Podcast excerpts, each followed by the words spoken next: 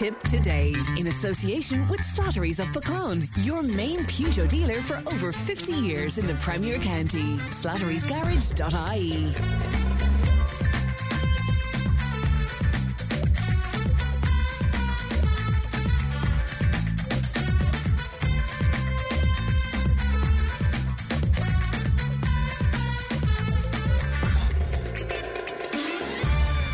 morning. Welcome along to Tipp Today, 1800 938 007. That's our free phone number. It won't cost you to make a call.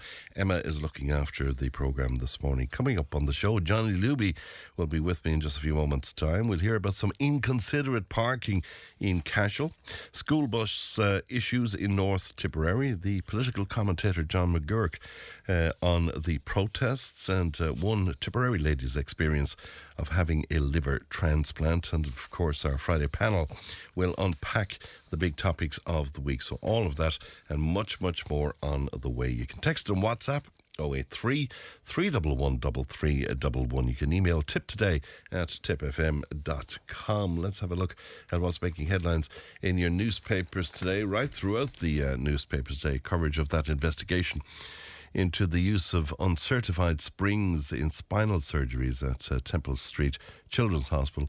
Uh, will examine if senior management was aware of their use, how many people knew, and when. We'll be discussing that with our panel today as well. Also, news of the Stardust all over the newspapers uh, today. The former manager of the Stardust uh, nightclub in North Dublin took to the witness box at the landmark Fresh Inquests uh, yesterday and claimed that he never saw emergency exits locked at the premises. The Irish Indo and their lead story is on the budget, and the government is discussing proposals to repeat most, if not all, of the once off social welfare payments in the run up to Christmas. That's uh, according to the Irish Indo today. Once off lump sum payments to social welfare recipients, including people with disabilities, those in receipt of fuel allowance, and carers are likely to be announced as part of next month's budget. Uh, to the Irish Times. And again, uh, the story of the protest at the Dáil is making headlines on uh, the Times. The erection of a, a mock gallows at a far right protest outside of Leinster House on Wednesday is being investigated as a potential uh, criminal offence. And the gallows, as you know at this point, was covered with images of political figures, including the Taoiseach and Sinn Féin leader Mary Lou McDonald, and also coverage of what's uh, happened in Temple Street Children's Hospital on the front of the Times today as well. Uh, just finally, the Daily Mail, and I love their headline. It says Varadkar, I'd like to split RTE in two. Sounds vaguely aggressive, I'm sure, but seemingly the Taoiseach wants a bailout uh, seeking RTE. Uh, to be split in two as part of major reforms at the national broadcaster, which would see the creation of separate public service and commercial accounting divisions. Sure, what could go wrong with that? Anyway, that's a look at what's making headlines. If you want to make comments on any of that, we'd love to hear from you. 083 311 3311. Johnny Luby is with me. Good morning, Johnny. Good morning, Fran. How are you keeping? I'm very well indeed, Johnny. Can we start with a, an email that I got because Eddie Morrissey was on to me from Cashel Lions Club. Are you across that, Johnny? Because three members of the club um, they're heading off to the Galtee Mountains for that end-to-end challenge tomorrow. Are you across that? Oh, I'm not part of that, no, friend. I'll tell you something. When I go up three steps on a ladder, that's fair enough for me. It's as, it's as simple as that. Uh, yeah, I know Eddie well. He's involved in lots of great things in Cashel, and uh, look, Ah, the yeah. best of Well, luck to Will- them. Willie, uh, Willie Fahy and DJ Horn, uh, they're taking on the uh, 31k uh, trek across the Galtee Mountains to raise funds for a new minibus for the Cashel Daycare Centre. And it says if Johnny is in Cashel today, he might throw some of his millions into the street collection buckets right around Cashel from 10 o'clock until 6. So there you go. I like it. yeah, Fran. Hey, I normally uh, uh, uh, do it unless I'm financially embarrassed. I throw in a couple of euro, a couple of euro into all the wonderful causes out there. You know, it's absolutely fantastic uh, what just? people do. Uh, you know, and that daycare centre in Cashel, oh, that's a brilliant. You know, uh, uh, that I've known many people that have used it. I went up there myself to give an a couple of talks with Sean O'Deal, uh, and when I say give a couple of talks, reminisce with uh, people Oh, of brilliant. times gone by. Uh, look, I, if we could do something, Fran, we'd do something that feet, isn't it? That's You know, there's no GAA, I suppose, Johnny, to begin with. That's right, Jeff. And last weekend, of course, was a huge weekend in Tipperary hurling where we had Loughmore defeating Roscrea, uh, Kildangan defeating Holy Cross, Toomevara beating Clonoulty Rossmore after extra time, and of course, Tullow Sarsfield beat Drum. Mm. The amazing thing about it is that uh, three of the matches, there was only a point between them, uh, whereas Thurles did beat Drum by maybe by seven or eight points. Uh, the Sarsfield would probably be the favourites now, although they'll, they'll end up playing uh, Loughmore in a county semi final, and the other semi final then with the two North teams, Kildangan, uh, are playing Toomevara. So they're, they're huge matches. That all those are on maybe in a couple of weeks' time, mm. or tomorrow week and uh, Sunday week. I don't know why the two. I think myself the two semi-finals should be on the one day in Semple Stadium, and I hope they are. It's only right that they should be. Sure, yeah. But uh, uh, Cashel King Cormacs are absolutely flying then in the next tier, uh, in the next tier of the Tipperary hurling uh, in the Premier Intermediate. Uh, they really uh, uh, have come of age, and the best of luck to them. And mentioning Cashel, the under 13s won a county A final in hurling, so well done to them. They're a club that's on the way back mm. up, and it's good for Tipperary hurling. Ourselves. Uh, Golden Kilfeacle defeated Drummond Inch, a, a second team, and uh, they played well on the day, and mm. if they can produce performances like that, they'd have a huge chance against Kilsheelan Kilcash, who beat uh, Cappawhite. And of course, the near neighbours fought out a good battle. Boherlahan uh, beat the Kickhams, and they go on now to meet Moneygall, who are the favourites to win the intermediate and come up into the Premier Intermediate. So, look, it's all to play for, and it's wonderful. This weekend is all down to football, you know, and mm. we have uh, in the football, uh, we have all serious games out there. Ourselves, Golden Kilfeacle, I think we're actually playing in a, a, a game to stay up or go down, uh, and that. So uh, that's a big one. But the big one, Fran in Holland, uh, maybe in the, the week after the next weekend, mm. is uh, the two neighbours, Portroe and Newport. Oh, yes. They play in a relegation battle, one to stay up and the other wow. to go down. And wow. imagine the two neighbours. I'd love if I'm around to yeah. both those matches. Somebody asked me who would you shout for. Well, I said Timmy Floyd has been good to me for a long number of years, despite the abuse that we have given him. I said he's a tremendous guy. Yeah. He has been good to me. I said that other side of the coin, and he'd only picked up the phone from time to time and talked to Liam Sheedy. I said he has been brilliant to me. So I said let the two of them sort it out themselves, and it's all a matter who I am shouting for. Brilliant. But uh, look, it's all, it's hey, it's brilliant, friend. And uh, of course, friend, and in the horse racing, uh, it's Listowel week, so and of course, it's seven going? days of it. Are you going down? Friend, uh, I went down yesterday, but I called into that Hill of Barna, which is just outside Newcastle West. Oh, yeah. Uh, there to a restaurant there owned by Morris and Olive Sheehan. Hey, it's unbelievable. It's the Greenway. And friend, the food there was absolutely superb, and uh, that I'd recommend anybody out there that's heading for uh, Kerry. To, and if you're going by Newcastle West, above on the top of Barna, call into Olive and. Do they hire bicycles? Did you tell me? Yeah, that's right. Yeah. yeah. unbelievable. And there's a greenway all into uh, Abbeyfeale and into Listowel. Right. So I'm not into cycling myself, you know, but. Uh, uh, look, it's the place. And then, of course, we went to uh, the Oyster Tavern last night, Brian. It's out in Fenit. Oh. It's probably one, one of the finest I've ever been in. And they say it's a small world when uh, is it Jimmy McGrath is the head guy there, and his brother was Eugene, who was the uh, vet with Derry Connors and Patsy a long, long time ago. And Eugene, of course, is married to Derry Connors and Patsy Connors and John Connors' sister Marie. Uh, and that, so it's a small world. With and uh, Jim McGrath is in charge of the oyster. He served up some food last night, and I discovered that his daughter Julia is in the uh, Cashel Palace. Oh. So I said, now that we have a connection, we'll be looking for things half price in the Cashel Palace. so, look, we had a, a, a, wonderful evening and money coming back in. Uh, I came back into Abbeyfeale and we stayed in Abbeyfeale last night. So, we're heading back uh, uh, this morning. We're just break, for breakfast to be served. You have a great life. Miss, you have a great hey, life, friend, by, by Mr. Tilly, who gave 32 years serving breakfast to the Queen in in uh, did in he? Windsor Palace. Yes. Did so you can say hello to Chris Dilly and Rob. They're here and they're waiting for me to get well, off the phone to sit down and have the cooks. Well, does he know that you're much more important than royalty? That you are the royalty of Tipperary? yeah, he does. Yeah, but uh, yeah, friend. Uh, uh, yeah, it is unbelievable, really. Uh, yesterday, friend, morning and just thanks to Tipp FM for allowing us to say it. We had a wonderful morning for the uh, hospice in the hall in Golden. We had a huge turnout, right. and uh, that, and I would certainly like to say that when you have the likes of uh, I mean, the night before, uh, to go into Rita, Jane, and Eileen Bowles, and Corvin, Mary Cork, and Margaret Tui, Kathleen McCarthy, and, and I hate mentioning names, but Mm. these are the people who just served up the teas, coffees, and buns, and all of that. And hey, it was a grand morning for two and a half hours. And I met a woman there uh, asking for you, and she says, I would not know Fran Curry if he walked in that door. I, that I dread Michael to think how you described me. The fat fella on the radio, I didn't. suppose, said, was it? I looked on the news, I just said a small bit burly. I said, but an absolute gentleman. And that woman, that lady is Jane Fitzgerald, the mother Jane. of Michael and John, the two councillors. Oh, my. Oh, and my. Fran, I'll only whisper this. Right. She asked me, and I'll whisper. She said, "Will you ask Fran? Will he go easy on the two of them whenever they're on?" Of course we will. Of course we will, But, uh, No that problem. Kathleen McCarthy, you see, uh, she, uh, she was in the same class as my missus going to school. And when my missus gave, gave me my first kiss outside the cattle melt off, which we spoke about with Alison uh, uh, in Hunt, Cashel. yeah. yeah. Yeah, um, Alison, yeah.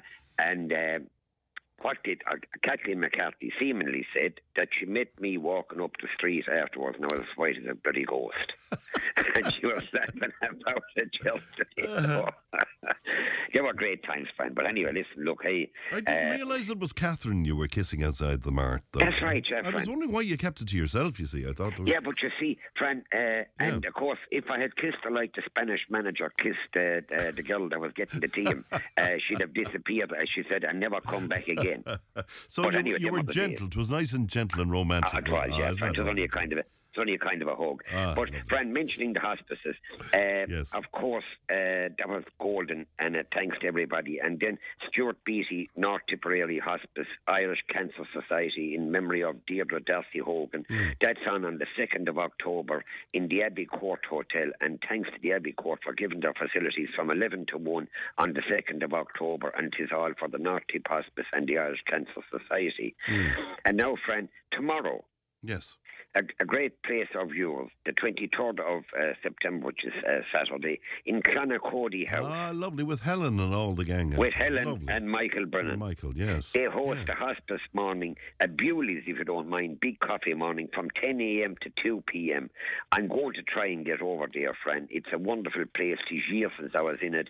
And I just said to my, Michael Brennan when he uh, rang me, I said, uh, he said, would you be able to? I said, of course we'll mention it. And I said, and he says, what about Fran? I said, didn't Fran get huge employment? I said, in Clonacody House for years. So There's no secrets with you, is there? There's absolutely no secrets Fran. whatsoever. Yeah. Now, as Yeah. regards, friend, uh, the last Friday morning, of course, I went to Dorkins to cut the tape in Yes. that optician's Oh, new yeah. place How in did Clare. that go? So it went brilliant, only the bloody scissors wouldn't cut the, the, the clout. So I came out learning the words of the song. I can see clearly now. They uh, cleaned my glasses down and they done everything. And look, we had tea and coffee and with a bit of uh, prosecco, a prosciutto, is it? Or that Prosecco. prosecco. Prosecco. Yeah. Yes. Uh, and that we had a shot at that as well with a couple of sandwiches, and that was a wonderful morning there. Look, it's there beside uh, the butchers and all of those wonderful places in Chaos. So look, there's, there is marvellous places out there, other opticians and that, but I can, as the says, say that look, the best of luck to Dorkins. They're starting off, friend, Yeah, and uh, to, you know, to be brilliant for them. Uh, of course, uh, Joe Whelan's inside in Tiptown. Seamus just texts me that uh, they're fierce, savage busy at the moment with Santa Claus's ties. So the best of luck to them in, in, in, in all of that.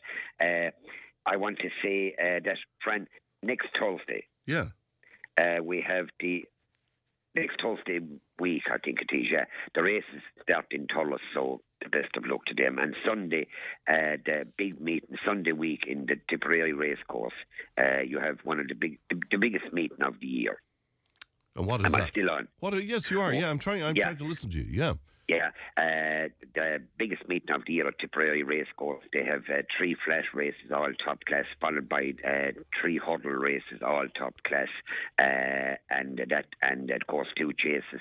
And uh, if you're going to the Tipperary Racecourse.ie, they have the big screen there as well, friend, where you can watch the Prix de l'Arc and everything else. And I suppose, friend, talking about big screens, and we have left it until last, the rugby tomorrow evening. Oh, yeah. Anybody you'd meet is a case of where are you going to watch it, Ireland and South Africa. What time It is that on at, uh? It's at 8 o'clock, friend, and it promises to be a mouth-watering clash. Uh, Well, feck it anyway. I have a gig, so nobody will turn up.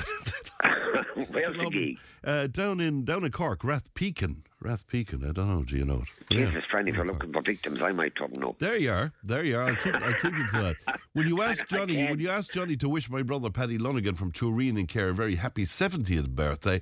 And uh, today, Johnny might remember him uh, when he was a referee and he sent Johnny off in a match, and that comes in from all the family. Listen, I'd have nightmares about Paddy Lundigan. Oh, oh, I know him quite well. He's his brother John Devil. Oh, uh, is he? the thing. In Mountjoy? So, Paddy, Paddy, one time uh, was was definitely going to send in a huge thing to the Westport to make sure I didn't come back playing again, and to see would it be possible to get me into Mountjoy for a while.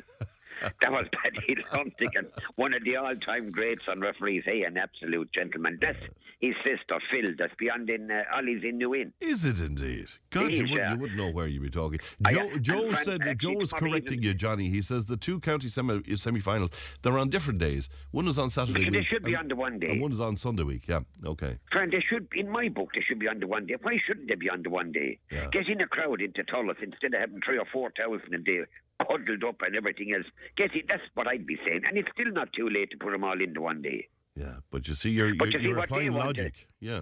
Yeah, but what they want is Johnny Luby to go on Saturday and Johnny Luby to go on Sunday. and Johnny Luby won't go to any of them now because they won't put him on the one day. But that's me anyway. So you're on protest. Did you go to the I'm pro- championships? No, friend, I did not. No, honest to God. I just only when I put up the blind at half six in the morning, sees a tractor going up the road. That's enough for me. Without going up there, I haven't any interest. I was in it 45 years ago. Was beyond in Rockwell College. I took one look in over the ditch and I see fellas there with Wellingtons and they up to their ankles and knees in in shit and muck. I'll say it quickly, but it's unbelievable. But friend, to go to the rugby, yeah, eight o'clock tomorrow evening. You see, I'm in Bailey's at a quarter past six. Somebody is bringing me out for something Oh. to eat in Bailey's. Now, I did say, Jez, you'll have to operate without me because I said the rugby match. So now mm. they brought the dinner. A fair play to Bailey's in forward. Cashel. They said if Johnny Luby wants the dinner brought forward, it will be brought forward for him. Um, and right. I'll go and watch the match then. Wherever I go, I don't know. I was half thinking of going to the ship, be on boat. Uh, I'd never make it in quarter of an hour over, No, so we'll no. see. I could still end up there. Uh, yeah, friend, I want to say hello to Anthony Halley, works with the council, tunes in every Friday morning for the crack and everything else. So hello to Anthony. And of course, friend, always uh, there we seem to be having sympathies to family Sean Boland uh, of Ettonville, there in Clonmel, a wonderful man. I knew him years ago, a great farmer. Meet him in Listowel back through the years outside in the White Sands and Ballyhige and all of that. So our sympathies to the Boland family on the death of Sean. And of course, Mrs. Foley uh, as well in... Uh, uh, Main Street in Clonmel. Her husband was Paddy. The, he was a butcher shop there in uh, Clonmel. We used to meet them in Listowel as well. So Listowel certainly held wonderful memories. And I'll finish by telling you that one night we were in the uh, White Sands in Ballyhige at about 11, 12, maybe 1 o'clock in the morning. And Colm Murray, the Lord have mercy upon him, that wonderful reporter from RTE, Yeah. uh, he'd stuck his head in the door, and I was standing up on top of the table entertaining a few uh, guys around as best I could. I said, the very man, Colm Murray. So in he came from, and he recited poetry that he learned in, I think it was Mullingar CBS, Ah, maybe did he? 30 years before that. And was he disgusted the morning after because it was half five when he was leaving the, the snug in the hotel, and he had to do reporting duties for RTE.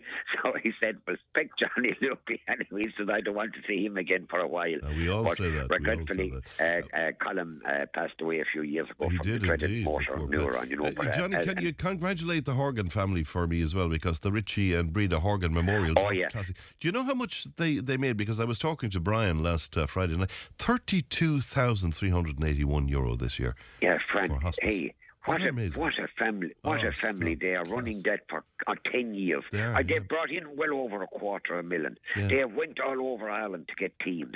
Teams have come from all over Ireland to support that wonderful cause. Yeah. And uh, the Horgans, absolutely brilliant. A phone call here, there, and Oh, tried to get yeah. a, a chap to make up a team or a girl to make up a golf team and that. And Dundrum, of course, have been fantastic to them in hosting the uh, right, uh, yeah. uh, that event for 10 years and uh, that and they had a thank you to everybody who has supported I think from what I read that uh, unless the people other people get onto them to keep doing what they're doing, maybe on a smaller scale. Yeah. But uh, I they think were they're going to take about a little bit of a break from it. that's for, why for a bit while, of a break. Think, yeah. But friend, the hospice uh, look certainly uh, uh, is tis a one. And look, I've been asked umpteen times, even the Deirdre Darcy Hogan in North Tipperary and Michael Brennan, that just to say thanks to Tipp FM for giving them the the, the couple of minutes because we're- we're and I would ask. to it, yeah. And I, finally, I would ask everybody or anybody out there that's going to for the TDs uh, next May or June or whenever Yes. it is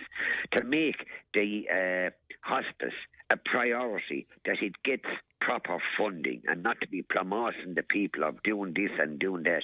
The the the, the hospice abo- uh, there's wonderful charities there, but the hospice is one of those tremendous charities, and each TD should make it uh, uh, on his uh, Priority, manifesto yeah, priority, priority, yeah. uh, and that to get proper funding.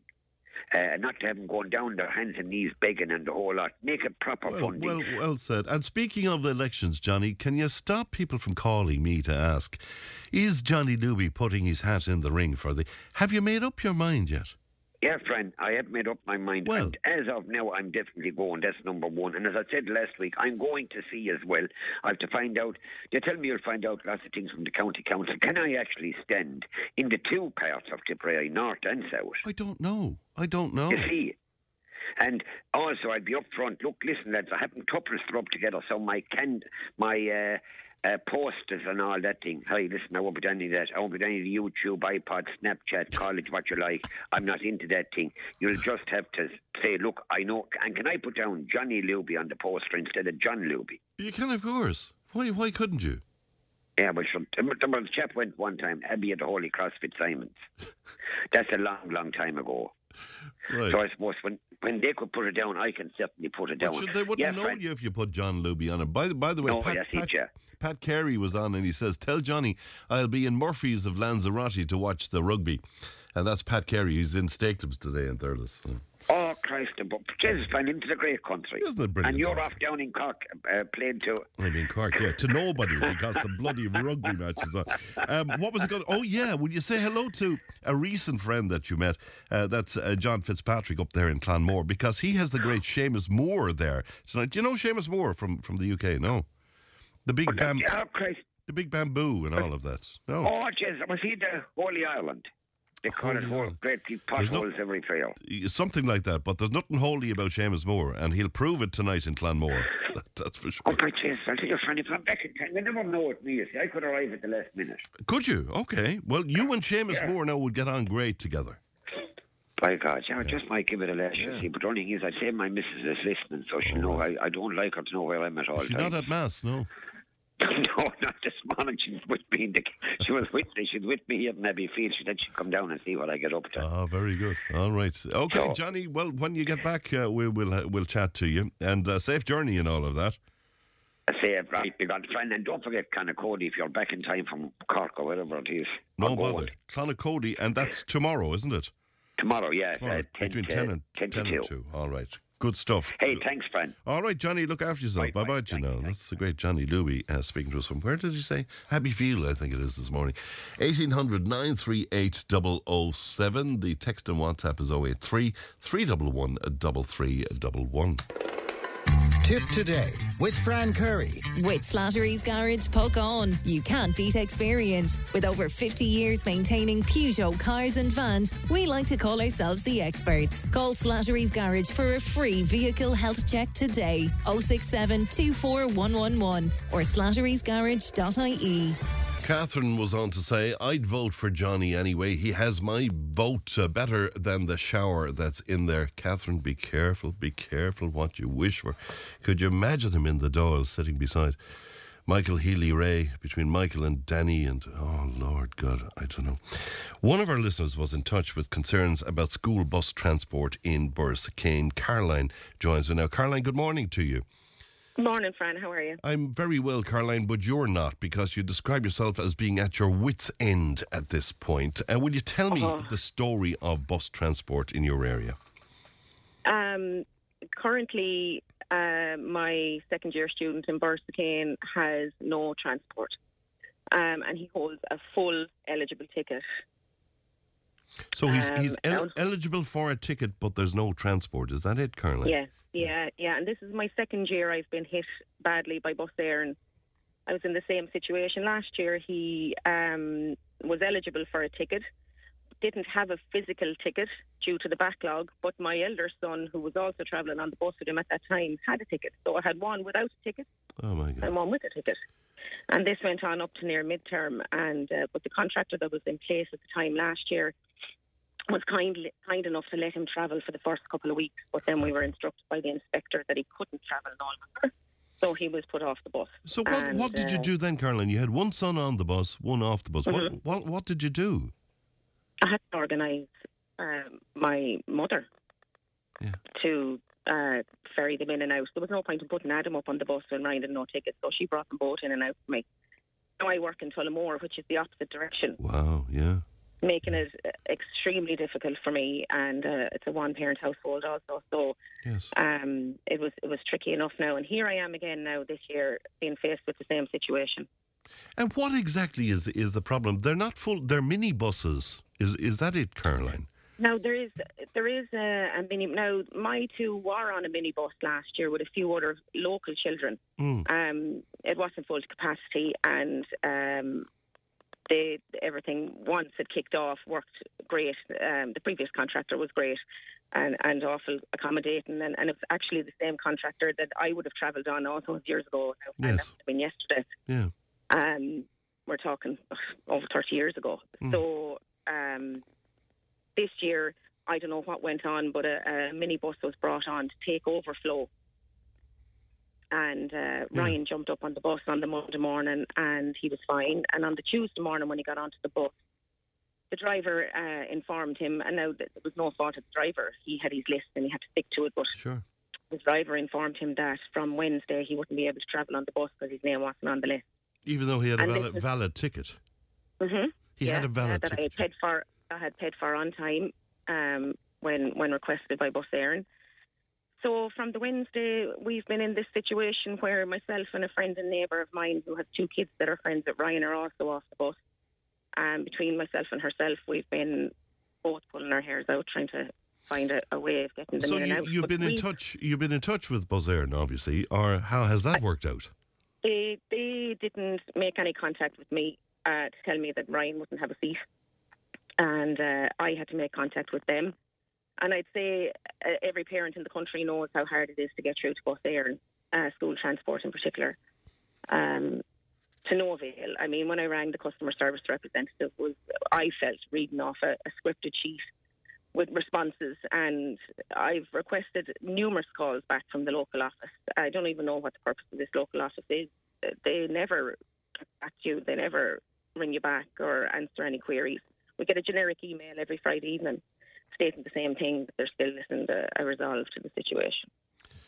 My God! Now we've been in touch with them. We're still awaiting a reply as well. So as soon as we, we, Best we, we- yeah, yeah, I know, I know. We'll see. Do you know I'm doing this job, Caroline, for about 25 years. Every year, it's the same story. These ridiculous situations, you know. Yeah, yeah, but and the, the funny thing about it is, I do believe I, I know of one confirmed concessionary ticket holder on the minibus that's passing my house and even Ryan standing. Um, and concessionary tickets, I don't know if you're aware, are given out to students that aren't in the catchment area. Yes. So these students are travelling on the bus, and uh, they're not. How's that fair? But they're from outside of your area, but they are travelling.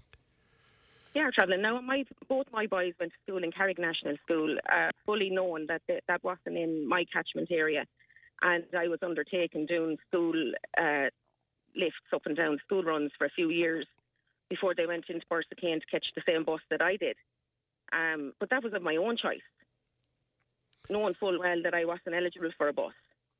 But they're in Borrisokane now, where they are eligible for a bus, and and slap bang in the middle of the catchment area. And what have you paid? How much have you paid, Caroline?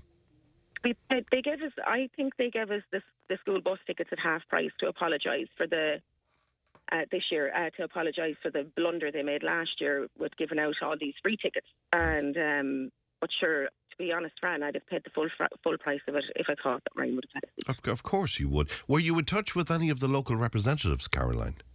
I was a few of them. Yeah, I won't name anyone, but uh, yeah, the, and they've been extremely, extremely helpful. Right. But Extremely helpful. but still, you're not sorted out. We're not, but we we learned yesterday evening, late yesterday evening, that Bus Éireann um, have a contractor lined up and we should be resolved by Monday week. But you know what, Fran? I don't believe it. I'll believe it when the boss picks Ryan up. Yeah, but I mean, why couldn't they have sorted that out before school kicked off?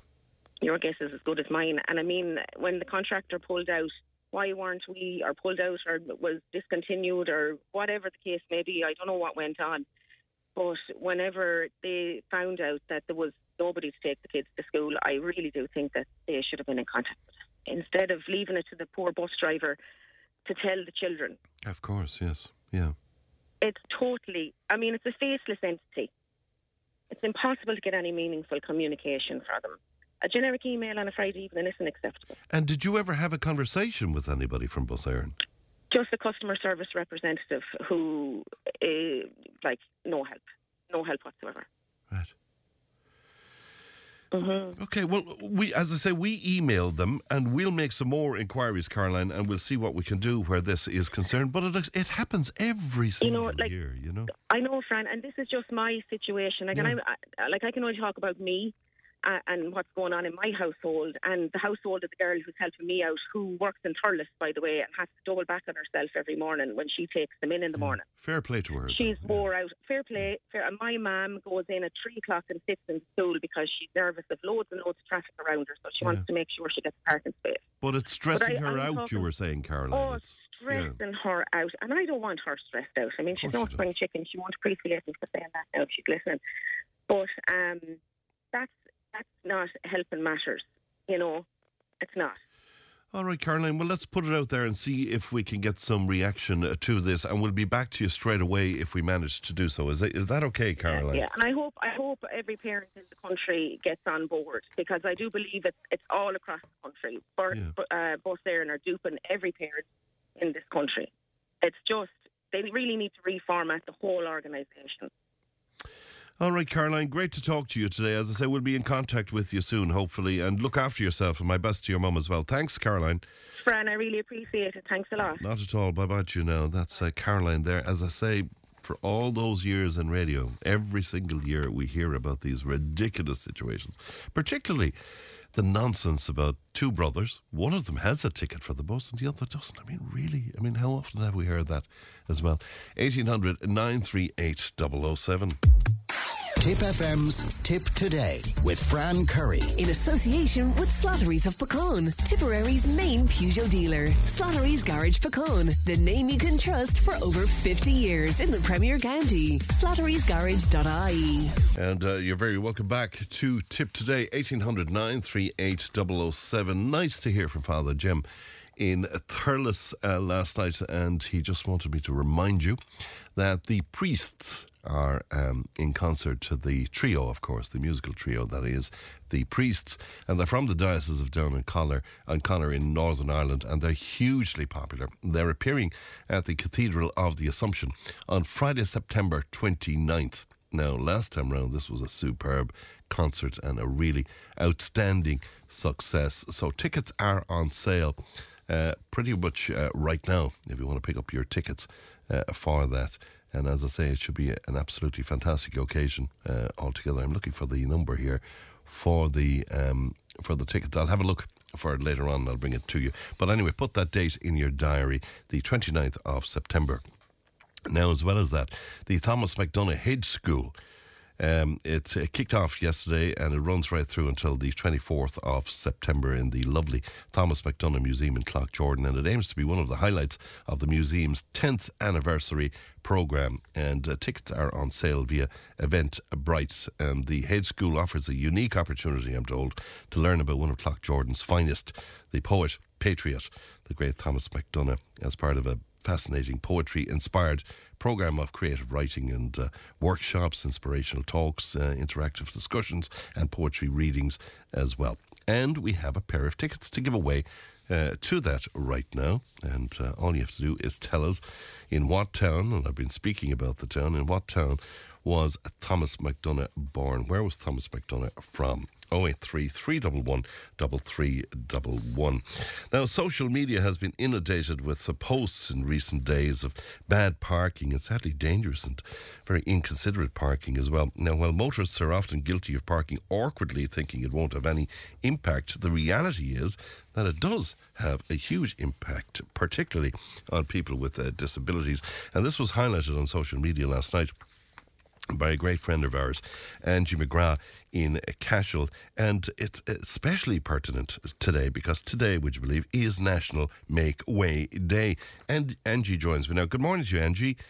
Hello, Fran. How are you? And lovely to talk to you, Angie. But would you? i I'm looking at the photographs in front of me here. Is, is that your mum in the wheelchair? Is that your? It is, oh Fran. my it God is. Almighty. Would you tell me what happened, Angie?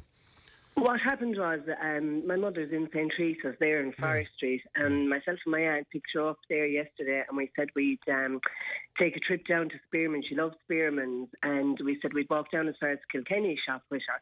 Now, as you can imagine, uh, people that don't know Cashel, that's literally just down down Forest Street, cross at the crossing, and then into Spearman's, and down to the Kilkenny shop. Yes. no problem, you might think, except for we went down, we went to Spearman's, had a great time. Shout out to Hannah there, she's a great woman. We're walking down along, and it's probably about 200 feet maybe mm. to get from one shop to the other. Two jeeps parked up on the double yellow lines on the footpath and completely in almost. I don't know how people are getting in and out their doors there because there wouldn't be a way of getting out. I can tell you. You couldn't even walk. Don't mind to say a wheelchair. You couldn't walk in No, that gap. you literally. I mean, yeah. God forbid, Fran, if an emergency vehicle had to try and pull into that street. I mean, horrific stuff. So we had to come back up, cross at the crossing there at Noel Fahey's, then cross in Friar Street, which is an absolute nightmare. You ha- there's nowhere to cross. There's nowhere to get a wheelchair up on the footpath. Nightmare situation.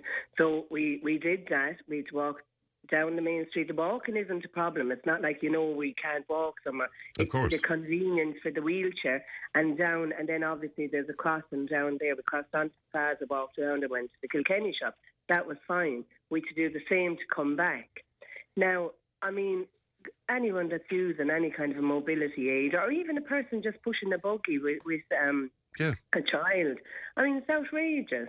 Parked up on the footpath, not a bother, gone off, no regard for anybody.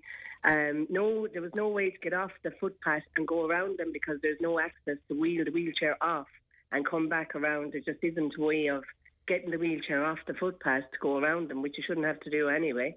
But um, yeah, what made a, a lovely morning outing for us, a very high, tense and huge Yeah. amount of traffic on Forest Street. Uh, yeah, it turned it into a, a bit of a nightmare for And I'm. I'm just looking at the the cars are very expensive models as well. Oh yeah, yeah. Yeah, people so- people can't walk anymore, Yeah. and God forbid you have to take a couple of steps from the car park. I mean, there's two huge car parks in the middle of Yeah. on the main street, massive car parks. There's on street parking and the whole lot. Yeah. Not And, uh, Angie, that's where I would know as back of the pipe, is it? Is The it back of the back pipe, yeah, there, okay. exactly. Yeah, Yeah, yeah. And I, I tagged Liam Brown, one of your contributors, there, Yeah. your regular contributors. He's a local activist here in the town and uh, a great chap for helping sure. out people. And um, he had, had uh, which I hadn't seen because it just hadn't been on Facebook um, this week as so much. The Make Way Day was today. Yeah. So I just thought, you know what, I wouldn't be normally one now to do stuff like that and be taking photos and what have you. But I just thought, you know what, just to highlight the inconvenience and the inconsiderate parking that goes on. I mean, it's it's a big thing in Cashel anyway, the parking, you know, that people abandon their cars in all manner of places. But um, Yeah. And- yesterday now in particular was a bit, you know, And in another photograph, I see that there's a bicycle chained to a post, but it does again. It doesn't leave any room for a for a It doesn't, and it's, it's and it, it, that's part of the, the Make Way Day Yeah. um, campaign. Yeah, and just turned in. And again, now that person probably didn't think for a second that that was going to cause inconvenience, Hmm. but it does. It does for people. You know, it's like it's like the dog styling the footpath. Yeah. You know, and I mean, I'm a massive animal lover, as you well know. But that's outrageous. You know, it gets on wheels, and people that use the wheels to push Oh. themselves along. I mean, it's just it's so awful. Well, like, Angie, if I remember goes on. correctly, was there not a couple of initiatives some years ago to make the town more accessible for wheelchair users? Wasn't that? Wasn't that a well, big if deal there a few was years now, ago? Fran, I can tell you, my mother is, is um, in the wheelchair, and to be honest with you, we were going out to the cemetery the other day and to my father's grave, and literally a nightmare. My brother and myself were taken, and my niece were taking my mother out to see my father's grave. Yes. It's not that far out, you know, for anyone that doesn't know Cashel, it's not all that far out. There's a new housing development there. Um, literally, we were on the road for most of the time dodging cars, dodging speedy traffic. People drive very fast on that road um, because there's no access up and down off the footpaths. The ones that are there are broken and cracked and badly damaged. I'm not blaming the new development now, I'm just saying in general Yes, yeah. yeah. and um, and uh, we, it was a nightmare. It till we got to the Gouts pool and actually got onto the footpath. Literally, we were taking our lives in our hands, and my mother's life in the wheelchair in her hands, just to go to the cemetery. I mean, you'd imagine that would be extremely well Well, catered just- for. You know, I mean, it's, it's Is, is it a case, Angie, that you, you're never fully aware about the importance of this unt- until you have somebody in a wheelchair or until you're in a wheelchair yourself? Yeah. Absolutely, friend. That's so true because it's that. Oh, I'm just running in here quickly. Like Yeah. the two, the two disabled spaces in Wesley Square there beside um, SuperValu and Cashel, Yes. Yeah. and the, the abuse that those two spaces uh, take, and the people that should be using them can never really use them. Um, because people just zoom in there to fly into whatever shop Is around that a Sean. O'Dear's place there? Is that? A, Uh, there, between there, uh, yeah, it's so Yeah. convenient for Yeah. anybody who won't have a disability because they have the supermarket, they have um, Mm. and the chemist, they have um, Mokara's, um, thrift shop is there, which is great, very accessible for people, all three Mm. shops. But the spaces are rarely available to the people who genuinely need them. It's, it, I, I find it incredible. Uh, so, Angie, will you put the message out there? What would you say to people listening this morning? I'd say to people they should have a little think about what they're doing. Yeah. And you know, is that cup of coffee or is that quick thing that you need in the shop worth inconvenience and somebody and actually frankly making things dangerous? I mean, if you Yeah. go out into traffic in a wheelchair, it could be very serious. I mean, it could be extremely serious if something was to happen. And also that you you know, you don't get a drop of rain on you, you don't have to walk a couple of feet to the shop, you know? Just Well- parking parking spaces that are available. Sure, there's loads of them in Cashel, and like there is a lot of parking in Cashel. It's just people use them, Yeah. and also please, please clean up after your dogs. You just don't realise how dangerous that is, and how dirty that is for people who who use wheelchairs. You know. Well, it's Make Way Day, uh, Angie, and if people want to go on to makewayday.com, they'll find some uh, extra information there. They will. I hope your mum is, is doing okay, Angie. She's doing fine, friend. Yeah, She's not yeah. too bad at all. Yeah, you pass on my good wishes to her? I will, of Yeah. course, friend, and thanks very much. All right, thanks for talking to me, Angie. Thanks. Thank you. Good morning to you. Make Way Day, and uh, Angie giving some very good advice uh, there where that is concerned. Now, just a while ago, we were speaking to Caroline, and she was describing um, her experience around uh, school buses. And uh, Martin joins me now. Martin, good morning to you. Hi, Fran. How's it going? No surprise to you listening to Caroline today. I think you have a similar issue, Martin, have you? We've had we've had a similar issue. I've had a daughter on the bus for the last five years, and we got notification a couple of days before school that there'd be no seat for her or my son My God. this year on the bus. Even though, and, and, and had they the bus um, in previous years? my daughter's been on it the last five years, and my son he'd be going into his second year of being on the bus, and we got notification just there's no seats available. And Tried to contact Bus Éireann and they said by the time they got to our application the seats had run out and I could appeal it which would take four to six weeks. So in the meantime I asked them how we're supposed to get to school. She says you could just go on to the case and Education and appeal your application. But So I did that that's- the, the end of August and I've Yeah. just got an email just a couple of days ago to say that they're processing it and they can't give me a time frame. So But sure, that's not good enough, Martin. And what are you doing in the meantime? Well, Fran, they're on the bus until an inspector, I suppose, goes onto it someday and puts them off. So we're hoping that, that won't happen. But Right. at the moment, they're going on the bus in the prospect that they won't be put off it. Right, but the bus driver is looking after them at least uh, in some way. well, the bus driver knows them well Yeah. from, throughout the years, but as I say, Yeah, the and- whole system And there was no flawed. problem with payment or anything, Martin. You had paid your fee, and When we put in the application, when request when they opened the online applications, and they say we just got the email a few days beforehand saying there's no seats. and if they are tossed off the bus, w- what will you do then? Because you know, how will you get them to school? Or I suppose we'll have to work around it somehow. Public bus or something, and that doesn't always work because time that they start school and stuff, the public bus doesn't always make make the connection to the school. But of course, and you, it's an ongoing issue for years, Fran, here in Cork as well. yeah, I was just going to say Oh. you're in the Cork area, so you're quite quite a distance away from where Caroline is in Borrisokane. So this is all over the place. This is happening because it will be our experience every year to hear these stories. Yeah, it seems to be, and I don't see how know how many people have applied for buses before the school reopens or bus seats. Like so, it's not an issue that's Yeah. been looked at every year. Like I don't know how they can solve it at this stage. But you'd wonder, I mean, all they have to do is work out how many children that they have to transport and put on enough buses to suit it. I mean, you know, it's not rocket science. Mm-hmm. Well, you'd imagine that, friend, but they don't seem to be on the bus. The politicians, they're on their own bus. sure. And, and did you speak to local representatives in your area, for instance, Martin? I did, Fran, but no one got back to me, unfortunately. Nobody at all. They, they just didn't return your calls or they didn't. Well, I sent uh, an email and I've contacted the office, but no correspondence back from representatives.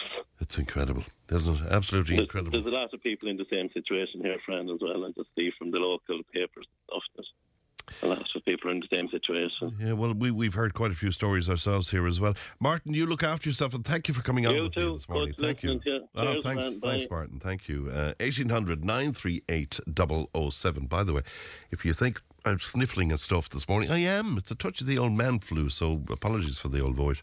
But we'll see if we can make it till 12 o'clock, you see. Um, news and informa- information is coming up.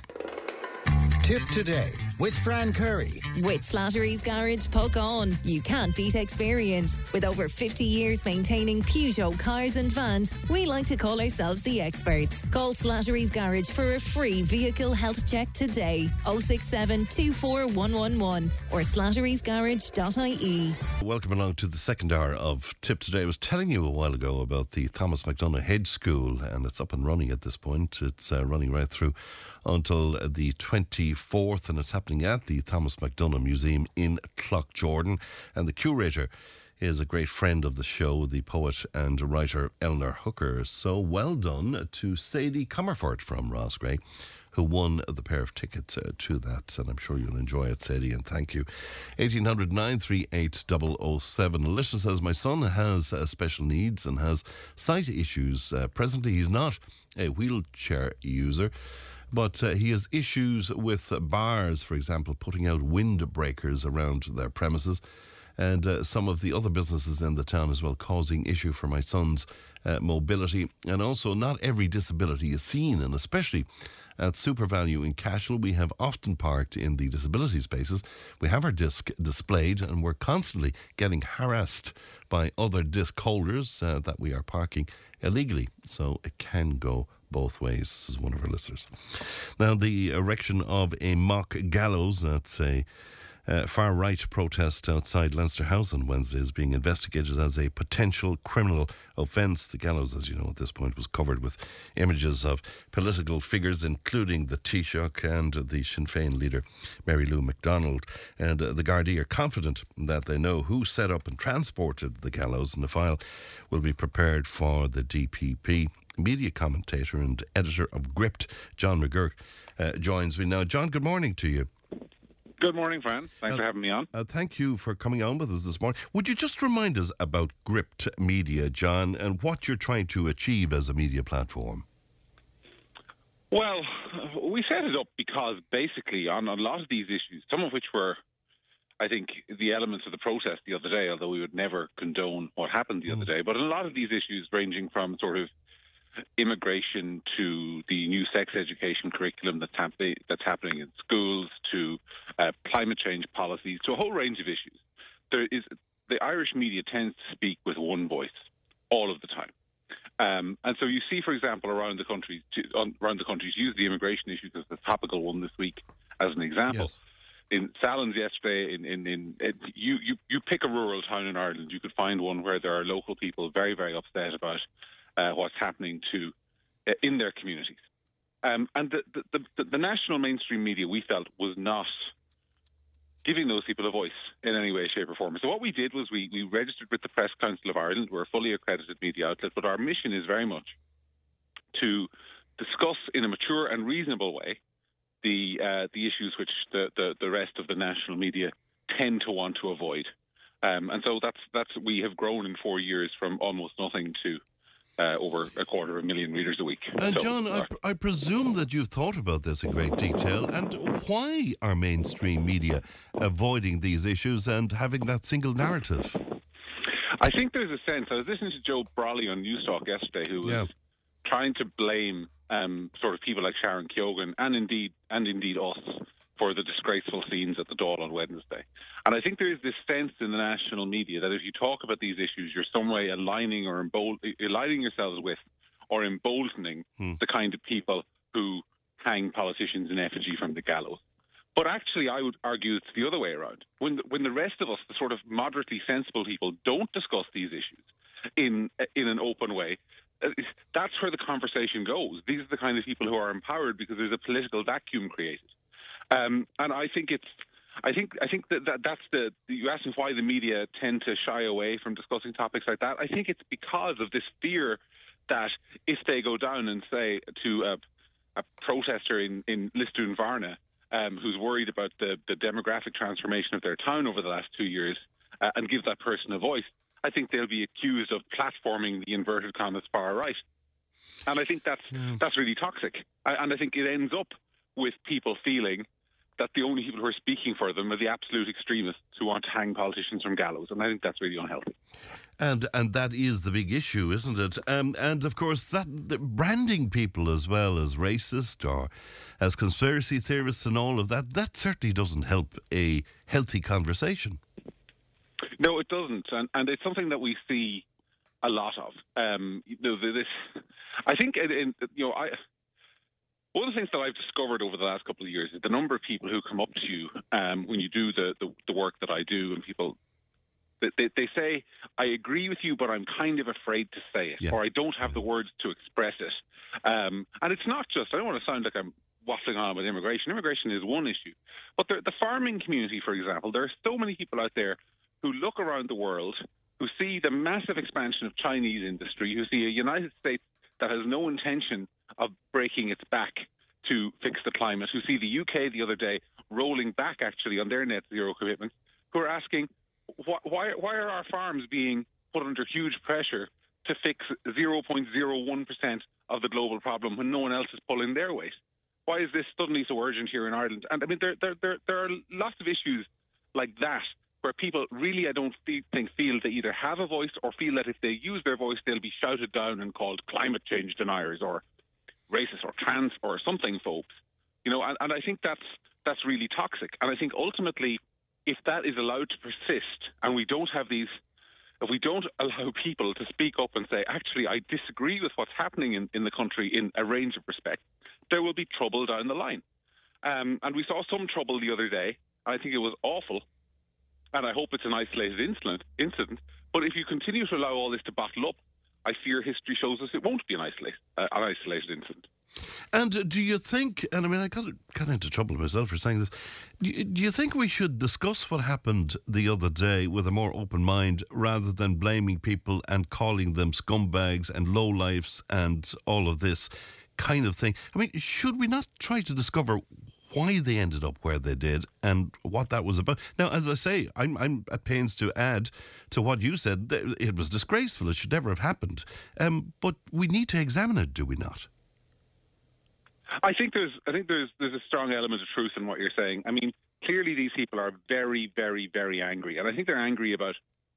I don't think that yes, the protest on Wednesday was about one issue. I think um, some of it goes back to the COVID lockdowns. People who felt that the country, the people who felt the country was locked down for two years unnecessarily and with little benefit, and who who, who wonder about um, who, who wonder about the consequences of that. They're, they're, some of them are concerned about um, the, the, you know the perception of the hate speech bill being shutting down their right to free Yeah. speech and so on and so forth. But I think m- more to it than that. I, I, I, I was speaking at a conference about free speech last weekend, and I said there's a sense in the country at the moment that the, the people who are in charge, the government and the, and not just the government, but the sort of the lobby groups and the NGOs and the media, they just don't really like the public very much. They're constantly trying to fix us in some way. There's a, a new, there's a, you're drinking too much. There's a new law regulating alcohol. You drive too fast. New speed limits. You're ruining the environment. New taxes. You say the wrong things. New hate speech bill. All the efforts seem to be rather than fixing the problems in the country, fixing the people in the country. And I think that is sort of the overarching reason for a lot of the discontent, this sense that the people in government don't trust the people they're ruling over and would like to fix them a little bit. Um, and so I think when you when you look at the, the protest the other day, I think ultimately it's all of that boiling up. But I also want to say I think there's some bad actors there. I think there are some people there who are. I mean, I think far right is an insult that's thrown around far too much. But I do think there were some genuinely individualistically far right people there. Um, and I think it's very important. That's why I, I, I say if we don't talk of these issues in a mature way, the worst voices in the room will take over the conversation. Within the government as well, John, I mean, th- there seems to be some diverse opinions. Um, for instance, I was taken by Ben Scallan's uh, interview with the former Justice Minister, Charlie Flanagan. Um, if, can, I, can you indulge me for a moment? I just want to play a few seconds of this. Um, he, was, uh, he was asked, um, What is a woman? And this is what Charlie Flanagan had to say to Ben. Well, I mean, I see a woman uh, as an adult female human being. Um, and, you know, I don't make any apologies for, uh, for thinking that or indeed for saying that.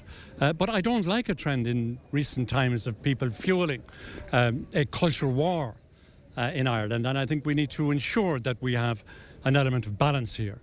Uh, and I, I, I uh, you know, I perhaps uh, take the view that maybe people of a minority are sometimes more vocally represented in the media than should be the case. And I get a strong message here from rural people as to the, the place on the political spectrum uh, where Fine Gael, my party, should be uh, and the issues that we should be dealing with. Now, John, why wasn't that all over headlines everywhere? That That's incredibly outspoken. And it also uh, makes me realise that, I mean, how much at odds he would be with the current Justice Minister, Helen McEntee, for example. Yeah, I, I, I, I mean that's why we, we, we interviewed him. It was headlines everywhere. It's Obviously, our, our, our, our biggest headline last week was, was one of them was, was, was that interview with Charlie Flanagan. Um, and again, I think there's this sense in the in the when, like journalists go to the same press conferences that, that my reporters do. They see the questions we ask, they see the answers that uh, we, we either get or don't get, and they, they don't follow up. And I think there's this fear that that you know that in somehow you're you're you're you're appealing to the, you're pandering in inverted commas to the to the wrong kind of element in inverted commas in society.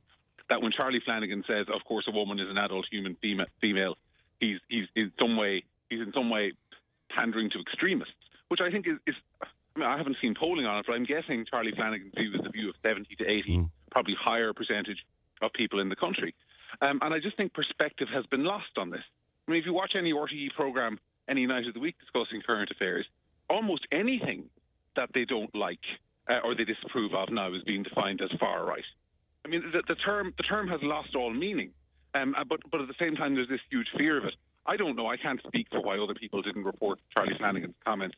Uh, you're doing it now, which is good, um, and I, I, hopefully a couple of other people will. But yeah, I think it's it's indicative of the kind of problem I'm talking about, where very reasonable mainstream conversations are being suppressed because of this horrible perception that in some way they're they're they're you know if you hear them at home, if you're a listener to this radio, that, that a conversation like the one we're having, Fran, or something like that, what Charlie Flanagan said, might suddenly turn you into a far right person who wants to hang people from gallows.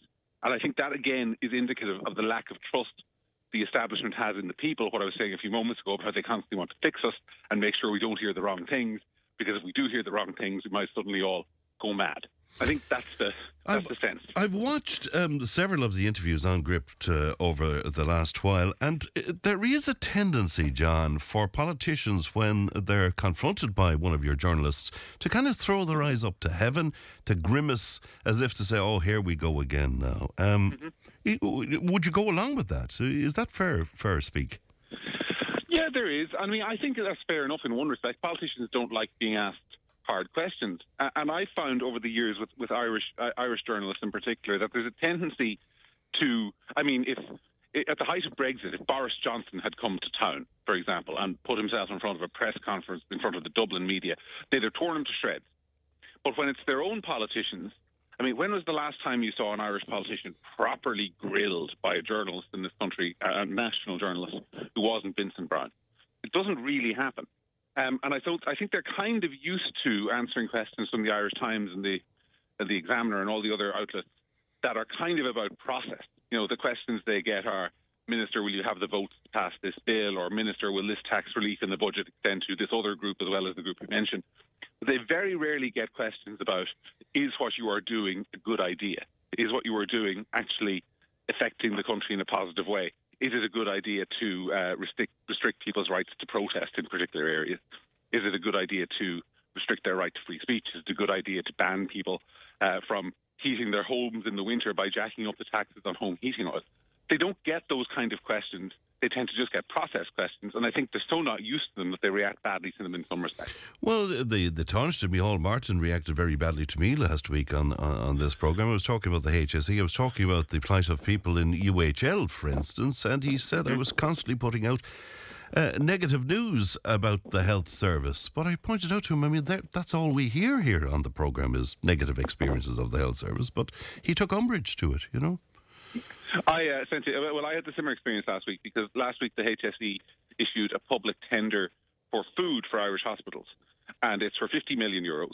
And that 50 million euro is tied to the supplier must ensure that the food in the hospitals is as plant based as possible, that it's as carbon neutral as possible, and there's an extra bonus in the contract if you deliver people food um, in electric vans. That's a contract that's been put out to tender for the Wow. by the health service this week. And I said to the I said to the Department of Health, I said we have an example just this week where there's a child um, who's been waiting on spinal surgery for five years.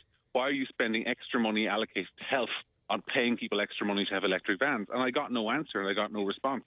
And I think that that you know the, the and then you know you have people like Micheál Martin saying, "Oh, it's all negativity."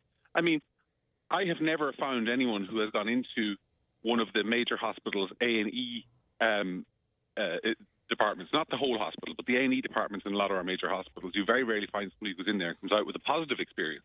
It's not the media's job to tell the public how what a great job the government is doing. It's our job, I, I think, to challenge the people in power who have power over us and say, why are you doing this and why are you not doing that? Our job is to is our job as the media is to be the go between between the public and the politicians.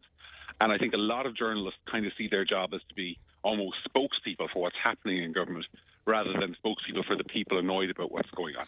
It doesn't look like any of this is going to change in the near future. So, are we going to see more of those actors that you're you're making reference to there? Those with you know like sinister motives and all of that. Will they be playing more and more of an active role? Do you think in, in coming months and, and years because of this? Well, I mean, I, I hope not, because I would hope they they would have seen that on Wednesday what damage they did to their own cause. I mean, Minister McEntee has been spending months and months really struggling to articulate a rationale for the hate speech bill she wants to bring in, and then these very foolish people go to Dublin and uh, give her a better case for it in two hours than she'd made in six months. So I hope that we wouldn't see more of that, but I fear that we will because there are an awful lot of communities in this country, particularly in working class areas, particularly those affected. Um, because I mean, you find it's a, this is a simple statement of fact that when it comes to the um, the the placement of refugees in the country, they've tended to go disproportionately into working class areas, both in the cities and to poorer rural towns. And those communities, there's a well of frustration building up there. And I, I, I do think we're going to see more angry scenes, unfortunately, over the coming years. Um, but if we don't talk about it, we'll definitely see it. I mean, I think there's time. It's time for a, a national conversation that says enough of the political correctness, enough of the, enough of the, the, the, the sort of the fear to have these conversations. let's let's have people say what they think about it openly and honestly. And you know, if, you, if if you're the government and you can't face that conversation and you can't defend uh, against people's open and honest views that their community is being overburdened, or that this shouldn't be taught in their schools, or that you know the climate change policies are entirely disproportionate, well, then quit. Let somebody else do it. Uh, and uh, but the idea that this conversation should be depressed, d- d- sorry, suppressed and called far right, I think it's really unhelpful and it's really bad for democracy. John, we appreciate your time this morning. Thanks very much indeed. Thank you. Good morning to you, John. Bye Thanks, Fran. Bye bye you now. That's uh, John McGuirk there of Gript Media. Uh, speaking to us this morning, how do you feel about that? Um, okay, lots coming into us on it. I'll have a glance through it and I'll bring it to you in just a few moments. Tipp FM's Tipp Today with Fran Curry. In association with Slattery's of Puckane, Tipperary's main Peugeot dealer. Slattery's Garage Puckane, the name you can trust for over 50 years in the Premier County. Slattery'sGarage.ie. Great friend of the show, Bonnie Hayes, joins me now. Bonnie, good morning to you. Morning, Fran. How are you doing? I'm well, Bonnie. How are things at Lovely Cloughjordan? Ah, sure. Still, all still standing, Fran. Anyway. Well, I'm, I'm delighted to hear it indeed. You were listening to the various discussions around what happened on Wednesday, the protest. What, what are you making of what happened to Bonnie? Well, uh, to say from the outset, Fran, I, I certainly wouldn't agree with the, the form of protest that went on there. But we've been we've been so quiet for so long, Fran. It's it's time to, to start doing so. I don't think they're listening. I don't think the government and ministers are listening to the people. Now, I know there's an election down the line. There's local elections next year, and probably maybe a general election to follow year after, if not sooner. But um, they, they may start listening by then. They'll have to. Um, you know, they're, they're not they're not in tune, Fran, with, with, with the people. I think, and people is frustrating people enough. That talk, just talking to people who wouldn't be into protests and all that, but a lot of people are very annoyed and not happy the way the way things are. And as you say, nobody agrees with the the manner, as you described it, of No, that, no, no, that, that protest uh, the other day. But does it illustrate, do you think, Bonnie, that there is discontent out there? People are angry. People are. Oh, they are, Fran. I mean, you know, listen to listen to several different ministers talking on the radio. You know, and I, I think I said it in the comment uh, on social media that they seem to be totally out of their depth. You know, they're waffling an awful lot. Um, I mean, you take the, the Justice Minister at the moment, where things are with the Gardaí and everything. You mean Gardaí aren't happy, and you can see why. Uh, Catherine Martin with the RTE issues, you know. Um, Charlie McConalogue with, with agriculture. I mean, And you the know, health the health minister is away. He he wouldn't Uh, even come back yeah. after that scandal broke in the children's hospital. I mean, really? Absolutely. Uh, you have the housing minister. We all know the situation with housing and, and that. And those are guys, you know, and last but no, as I said, no least the, the health minister. Mm. Like, oh God Almighty, we, you know, we've heard Con- Conor Reedy, our friend there, on so many times about what's going on in Limerick. No improvement. And the thing about the health situation is, and I, I've said this before, our own TDs in North Tipperary, the, the silence is deafening from them, and I, I can't understand this. I don't know what's going on there. I really don't. and why it- it- why do you think that is the case, Bonnie? I, I don't really know, Fran. Hmm. I really don't know. I mean, it's an opportunity for some of them to seriously try and, and, and get their teeth into it and get something done about it, but it doesn't seem to be happening for some reason. And you think it may be because they're looking at this with all of their experience and they say there's no fixing of this. You know that's But there has to be a fixing, Fran. I mean, you, I mean, again, talking about Limerick, I mean, that, you know about health and safety and all these issues. And I heard Jimmy Morrison, he's dead right saying the same thing. Uh, if you and I behaved and we ran an event and you had people cluttered at the door and you couldn't get people couldn't get in or out, you wouldn't be allowed to hold the event. yeah. yeah. You know what I mean? Fi- uh, health mean, and safety not- and fire rules and all of that. yeah. Yes, exactly. I mean, Yeah. you know that now situation, and you can't have any kind of event now unless all that is cleared and how insurance. But how is it? How is that happening? What's hap- what, How is that allowed to happen in there? That you can't Fire make your way. You can't make your way up a up a corridor properly because No, I've seen it. You, you you turn you turn sideways to get uh, buy beds and and God help the staff that's working there. That's I, I feel so sorry going in e- every day to that. What an environment to be in. But this is all. I mean, nothing happening, no improvement, nothing happening. Waffled our way through it. And I'm not sure if you had a chance to listen to John, who was speaking to me just before you there. I um, didn't, Bonnie. Fran. No, no. Yeah, but he he was talking about the single narrative that's out there that you're not really allowed to question things in detail, or you're branded as being racist, or Yeah. you're branded as being a conspiracy theorist or something. You know, but there's no genuine conversations. No, no, no, no. There's no, there's no link up there with the, with the people. There's no, there's no link up. And I, I don't know. I don't know where these.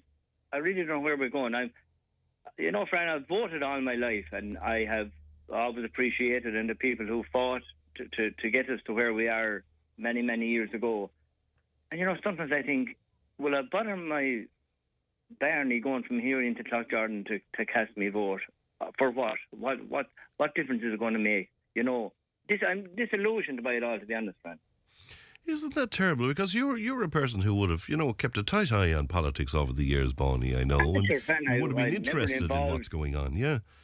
I'd be a, I'd be what I'd call a floating voter fan. Yeah. I've, I've given them all votes from time to time, and it doesn't seem to make an awful lot of difference. Then, you know, I, I can go back to TDs years ago. There were different, there were different type of people. I, I don't know what I don't know what's going on now. I just, as I said, I'm disillusioned with them all across the board. To be honest with you, and I'll be telling them that when when that time comes. To be honest with you. And what about the alternative? And it looks like there's a great possibility now Sinn Féin might lead um, the next government. But Seamie Morris, former Sinn Féin uh, councillor, said to me that he, you know, he's concerned that you know they're even moving centre now so that they'll appeal to to more people. So it's Yeah, see, this is the thing, so is it an know, alternative? You'd ask yourself at this point. Is it an alternative? Yeah, they will probably get one crack at it here and, and see see what they can do in, in, in four years. Um, And of course, they'll have to get into bed with somebody else, and Well, who that's that the point, be, isn't it? Yeah. You know, who that may be is another question. I don't know. You know, some people, Micheál Martin has been thrown out a few sound bites there about different things. Yeah. Um, yeah, isn't it sad when you think that, that there isn't an alternative, really? You know what I mean? If there's not an alternative uh, for us, for us, for us voters to, we, we like you take Fianna Fáil and Fine Gael. You know, they've been in government for many, many, many years with one or the, maybe with Labour or someone else. You know what I mean? And, and making up for government, and I think things have got worse. I really do. I really do. I think things got, as I said, whether it be justice, agriculture, housing, health. And still, don't seem to be able to. still, Bonnie, we have more money than we ever had in terms of in the government's coffers with all the corporation tax. You know. We have seen, we have, yeah. But then, Fran, you know better than I do. There's an awful lot. There's an awful lot. An awful lot of waste. Uh, I suppose when you're, you know, if you're not spending your own money, you're spending someone else's money. You know, you can. There'll be more coming where that came from. Yeah. You know, it's it's. And many people making that point to us that you know some of the politicians they seem removed from the reality of day to day life. But sure, they they are, Fran. I think they are too. And I'm, I'm I wouldn't pick on anyone or any any any party for that, but they are. Yeah. But I think, Fran, that if you became elected in there and you go into the All Ireland and you win with the best intentions in the world of trying to change something, whether it be an independent or a party, you have to toe the line. There is no. That's the way it's done. That's the way. It, to me, I, it seems to me, you just toe the line, toe the party line or whatever, and that's it. You but know. that must be soul destroying. I mean, if Of course it if has you, if be. you had the best of intentions, Bonnie, Yes, you know? going in there, yeah, Yeah. yeah, it, has, it has to be. Um, oh yeah, yeah, it, it, it, it'd be disillusioned by it all. Yeah, yeah. Yeah. Where, where is it all going to end? Do you think, Bonnie? That's a good, that's a good question, Fran. I wish I had the answer to it. No, I don't mean, know. you're, you're in the midst of rural Ireland there, for example, Bonnie. You know, and yeah. a lot of what people would see as attacks on rural Ireland over the last couple of decades. You know. Yeah, and I mean, when you talk about tax, I mean, you know, when we were in trouble and the new USC and everything, now they're talking about uh, removing some of that, or I'm not sure of it. Uh, that has been around a long time. You see, Fran, the sad thing about it is we didn't seem to learn an awful lot from the crash in when we was 2008, 2010, around that time. Yeah. Uh, we had the Celtic Tiger, we had all that, and some good came out of that, like infrastructure for roads and everything. That was good, and a lot of money went into that. But then we had to crash, and we started to come. We made our way back up again, and we seem to be doing. Employment is high, unemployment is quite very low.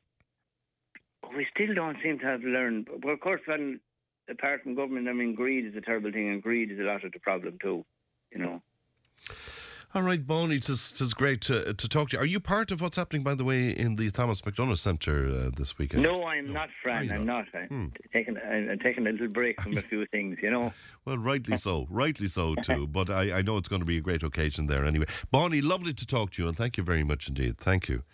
Thank you, Frank. Good, Goodbye to good you. morning to you. That's our great friend uh, Bonnie Hayes there in lovely uh, Jordan. 1800 938 007.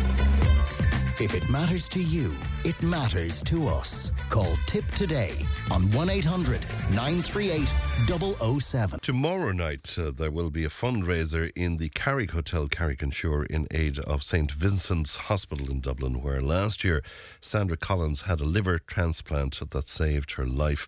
Uh, she wants to give back uh, for the wonderful gift that she has received and to make people aware of the gift of organ donation. And uh, I'm delighted to say that she joins me online now. Sandra, good morning to you. Good morning, Fran. How are you? I'm, I'm very well, but more importantly, how are you, Sandra? Are you all right? Yeah, I'm good. I'm good at the moment. Thanks very much. Delighted to hear it. Will you tell me when you first discovered that you had issues with your liver, Sandra? Um, it was about 15 years ago. Um, I was around about 20, and I had these symptoms like I was scratching and itching constantly and um, I was fatigued and I wasn't eating, so I had to go off to the doctors and have bloods taken, and they found an abnormality in my bloods. So they did a load of tests then down in the hospital and um, did a liver biopsy and everything like that, and they came back and they told me that I had an autoimmune disease.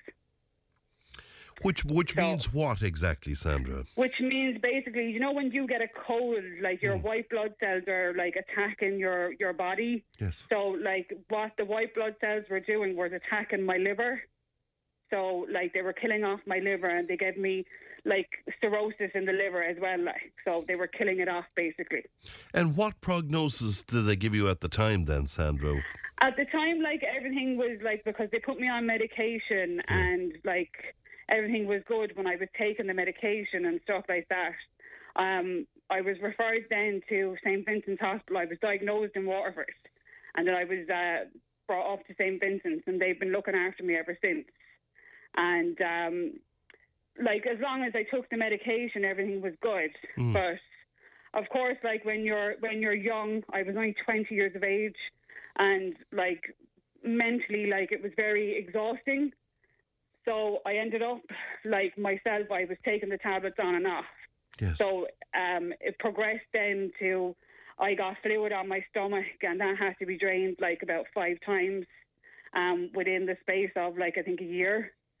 So then they put me on the transplant list. But as I said, like I suffer mentally as well, so I was put on and off the list because it was very hard you uh, know, being honest. Of course. And the anxiety and the depression, Sandra, is that due to the fact that you have those issues that you no. spoke of? No, no, separate, no, separate, no. Like, it? Yeah. Uh, yeah, it is. Yeah, like I've always been very anxious and a very worried person. Like, so, yes. like they were way separate before I even found out I had liver problems. But when I found that out, they just they went even higher. Like, so they did.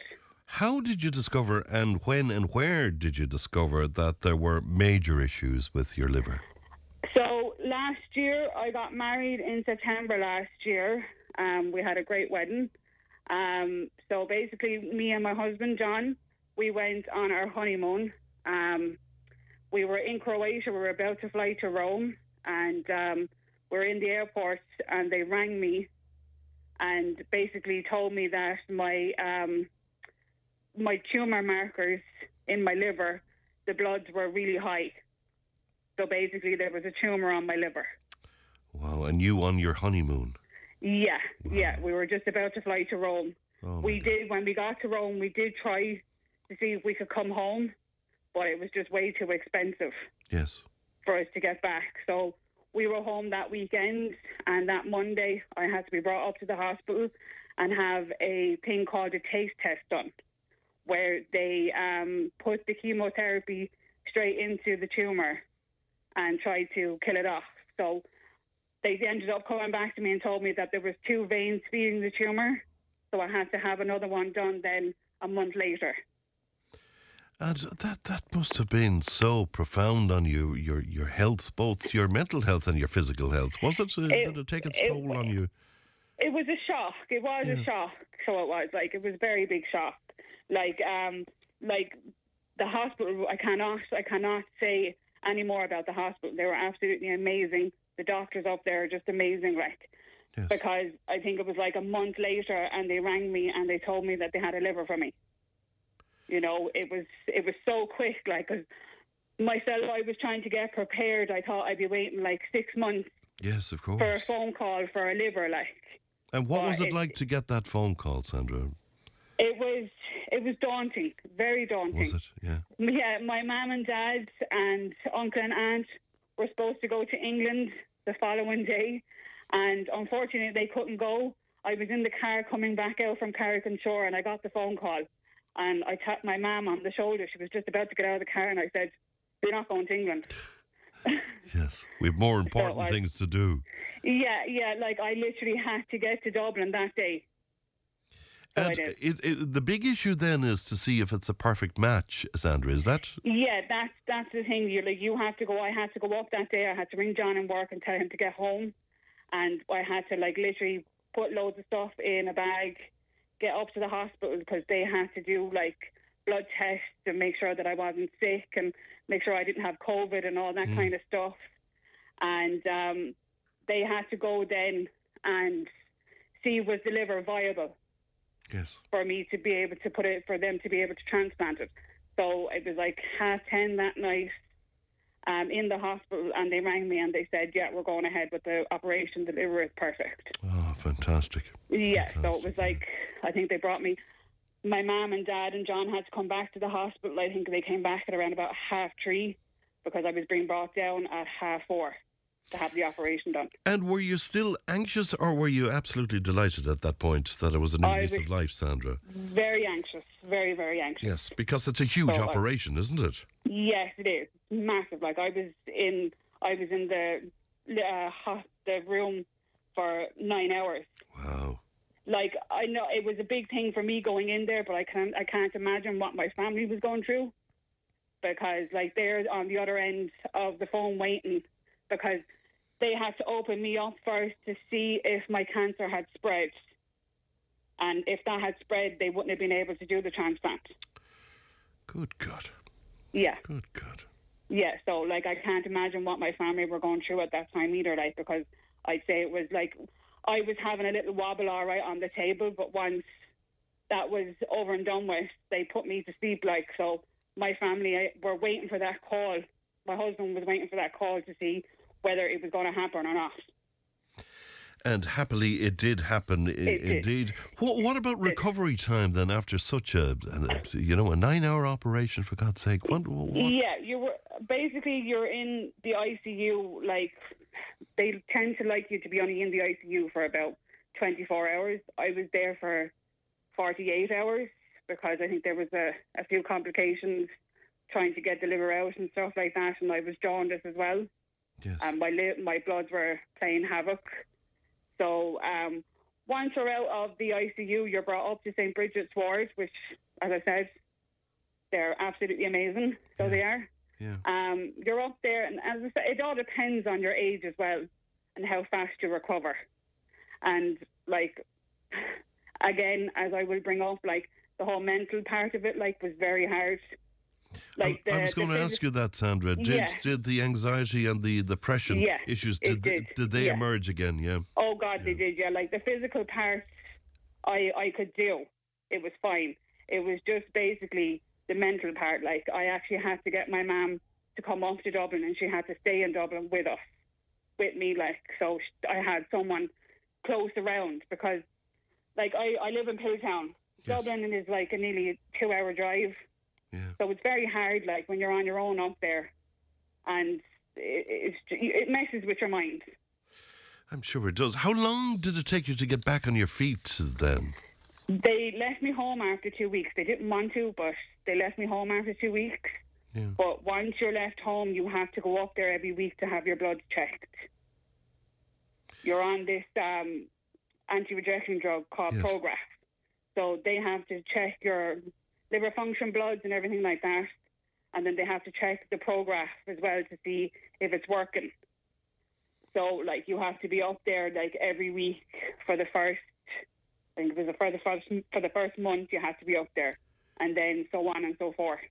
But it it, a- it it was very successful, though, Sandra, wasn't it? It was, it was, it was. Like, I'm absolutely, like, I'm flying now. Mm. So I am. And will, will you tell us the other bit of good news as well? yeah, I'm expecting my first baby, so I am. Oh, many, many congratulations. Thank you very much. Yeah. It was an absolute shock, so it was. But yeah, she's Yeah.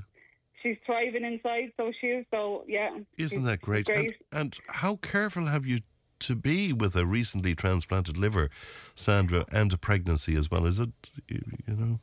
Um, yeah, I suppose you do have to be some way careful. Yeah. You know, you try not to be. You do be like I'd be a little bit apprehensive, like trying not to be in a big crowd and stuff like that. Yes, But like then again, you have to live your life as well. of course you, you have, know, indeed. you try you try your best to live your life. Like I take all precautions. I get all my like shots that I need to get done, and like if I think there's someone sick, I won't go near them. Right, so you're very particular and you're very careful yeah, about it. yeah, is- yeah. And, and when is the baby due? The baby's due on the third of December. Oh, Fantastic. So it's uh, just, yeah, yeah, a year down the Yeah. line, essentially. To, Yeah, it's been a whirlwind. So it has. It's been. It's been. It's been. It's been amazing. Like it's been a roller coaster. Yeah. And So do you feel, Sandra, that you have a new lease of life now? I know that there's still some of the anxiety issues and depression issues, but do you feel that you have a new lease of life now with the baby and with the new liver and Oh God, yeah. Like like we thought like that um 'cause like going going back, like they told me that I couldn't get pregnant. I wasn't allowed because of the old liver.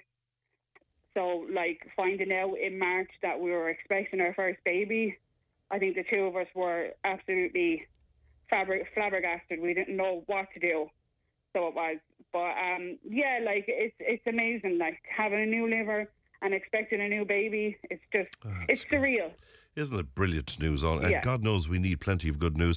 Um, it's interesting that you talk so beautifully about uh, Saint Vincent's, and you know, a lot of times, particularly on this program, we're hammering the health service and stuff. But Yeah. you know, Yeah. in, in this case, your experience was pretty amazing, wasn't Oh it? Oh yeah, it was phenomenal. Like I can't, I can't like say enough about the hospital because they're absolutely amazing. This is why we're doing the fundraiser Yes. for them because it's it's not it's lovely to give back, and it's such a major operation as well to get, and you know it it's just they deserve to have something to do, to give back. Like you know.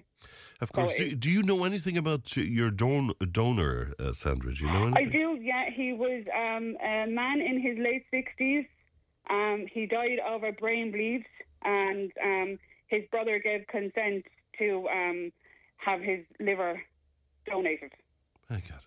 Yeah, So, that's, that's all. Like, you don't find out anything else. That's all you find out. of course, but you're very grateful to the family. I, I, I'm sure. Oh, what do- what do you say to people out there where organ donation is concerned, uh, Sandra? Definitely, you need you need to talk about it. Like, I don't think many people do talk about it. Yeah. Um, but people do need to sit down and let their families know, like, if you want to be a do- an organ donation, you know. So it is like it, it needs to happen. Because it's a lifesaver for, for people like yourself.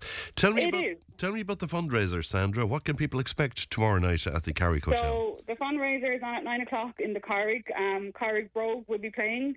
Um, my cousin, cousin Anthony will be playing as well. Um, there's going to be um, raffle. There's going to be a bit of food. Um, it's going to be a good crack. There's going to be an auction as well of um, the Tipperary, the Tipperary, Kilkenny, and Waterford jersey. Brilliant. So there is. So um, it, yeah, it should be a good crack. I'm hoping. I'm sure it will be, and everybody's welcome along. What what time is that Oh, kicking God, off yeah. at? Did you say to me? Nine- nine o'clock. Okay. Yeah, yeah. So it is. So like everyone, eh, everyone is welcome. So they are. Okay. Well, it's it should be. It's been. I'm hoping it's going to be the, a good crack anyway. I'm sure it will be indeed. Boy, has it been a roller coaster of a 12 months for you, though, hasn't it? it has, yeah, yeah. Mm. Like it's been, as I keep saying, like it's been surreal. Yeah. It's been just like me and my husband, we celebrated our first year anniversary there not too long ago, and we were literally just talking about what is literally after happening, and we still can't, we still can't get over it. Well, Sandra, I'm absolutely delighted for you and for your family as well, and it's great news. And everybody should attend tomorrow night because, as you say, fundraising is so important to, to the likes of St. Vincent's and uh, stuff. It is. Yeah. All right, Sandra, great to talk to you and look after Thank yourself. very and thank you. Thank you. Thank you. you now. Sandra Bye. Collins speaking to us there about her story um, as the recipient of uh, a liver. Isn't it an amazing story? Isn't it? And then the little baby as well, just to cap it all off. Fran Paul McCarthy here. Uh, Gript Media. I was speaking to John McGuirk from Gript Media just a while ago. Uh, Paul says Gripped Media are much needed as a foil for a media running scared of lobby groups and NGOs and acolytes. And if you read and listen only to those you agree with, then you will never close to get close. That should be uh, to solving issues such as those that are tinsel wrapped by a servile media. Something Rupert Murdoch understands, says Paul. Well, thank you for that, Paul. 083 311 3311. All right, we'll take a break. News and information is coming up very soon. Tipp today with Fran Curry. With Slattery's Garage, Puckane. You can't beat experience. With over 50 years maintaining Peugeot cars and vans, we like to call ourselves the experts. Call Slattery's Garage for a free vehicle health check today. 067 24111 or slatterysgarage.ie. Welcome back to the final hour of Tipp Today. It is time for our Friday panel, and I'm delighted to be joined in the studio by Mark Small. Mark is a naval architect and a mediator. Conor O'Brien is with us, finance professional, and our own Phil Prendergast with us as well, former MEP. Uh, midwife, nurse, and our agony aunt, which is the most important thing of the whole lot. Good morning to you all. Good Thanks morning, so much for coming into us today. I hardly know where to start. There's been so much this week. We've been covering Wednesday's scenes outside of the Dáil, where a number of TDs were verbally abused and jostled, as they say. Uh, many speaking on this say it signifies a worrying precipice in Irish society amid growing anger on issues like housing, hate speech, sex education, and health. And is there anything that can be done to quell the anger? First of all, though, an overview, uh, Phil. What did you make of it? A couple of hundred people, I think, there outside. of the Yeah, it's, it's quite it's quite an upping of the ante. You know, normally there would have been a bit of some bit of decorum around Leinster House. Um, there's always a guard on duty outside it. Um, people, I suppose, are so maddened and they're so. I don't know. Are they just gone kind of insulated from what? How intimidating it is for somebody that's there, elected legally, representing their constituents, or doing their best and they get abused and having the gallows and things like that. I mean, it kind of crosses the line. It's like it's a, it's a kind of a step too far. It was a new level of anger, wasn't it? a new level, and I, I suppose you know when you get that undercurrent, I think it's really important to Hmm. see why why is this changing? Why and and because behaviours beget behaviours as Hmm. well, and if they get away with it once and they start hitting somebody or stoning the car and when they're coming out and that it's it's going to become quite difficult uh, for And, people. and does that worry you that it's a you're you're no stranger to, to this, of course, Phil. Oh, I mean, during your time as an MEP, you you were Yeah, I spat was spat when at you yeah, were- down in Cork, yeah, Yeah. And, and that so was, this isn't all that recent in terms of reaction to it's, politicians. It's not, but I, I think, I, I honestly don't know why that man did that, but he obviously wasn't a Labour fan. Mm. And I was with the Labour Party at the time. Mm. But um, it certainly. It certainly was an occasion that I was very unhappy about because I had to go to the doctor, I had to get bloods done, I had to do all that because you have to take precautions that somebody hasn't put one of their body fluids into, your you, eye. of course. you yeah. know, did that change things for you? Do you mind my asking? it. cha- Do you know what it was terrific? The guards were terrific. Um, Yeah. I had to make a formal complaint, and the the guard in Toker, he's I think he's a sergeant now. Really, really nice guy. Mm. Really, really helpful. And he said, I'll also be talking to the guard Ian Clonmel about this because I had when I, I had also had like feces in an envelope put into the office door. Go on. I had hate letters. I had. So there would have been an undercurrent of abuse where people would say, well, that one is this or that one is whatever. Um, and you have to be able to ignore it a lot of the time. But there's times when you would actually say, gosh, I mean, imagine somebody would go to the bother Mm. Yes. of.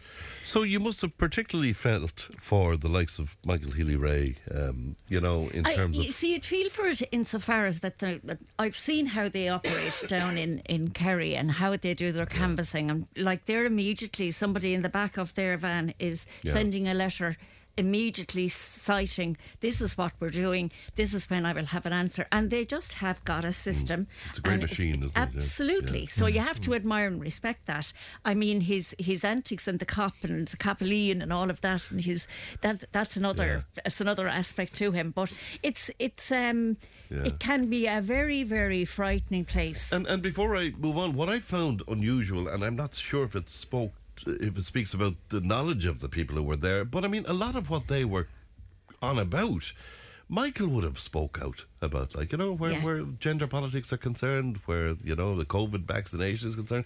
I mean, he would have spoken out about those Yeah. issues as well. You know, Yeah. so it's interesting. Connor, what did you make of it? Um, I think what what surprised people was the rate of escalation, how it went from zero to this extremist so quickly.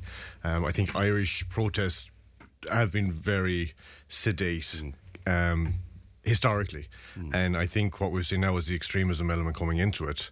Is that choreographed? Do you think is that orchestrated? Absolutely. I mean, look at the headlines of the press they've gotten. But um, if you compare ourselves to, for example, the French and what they did earlier this year in terms of their protests, I mean, they were happy to burn the cities.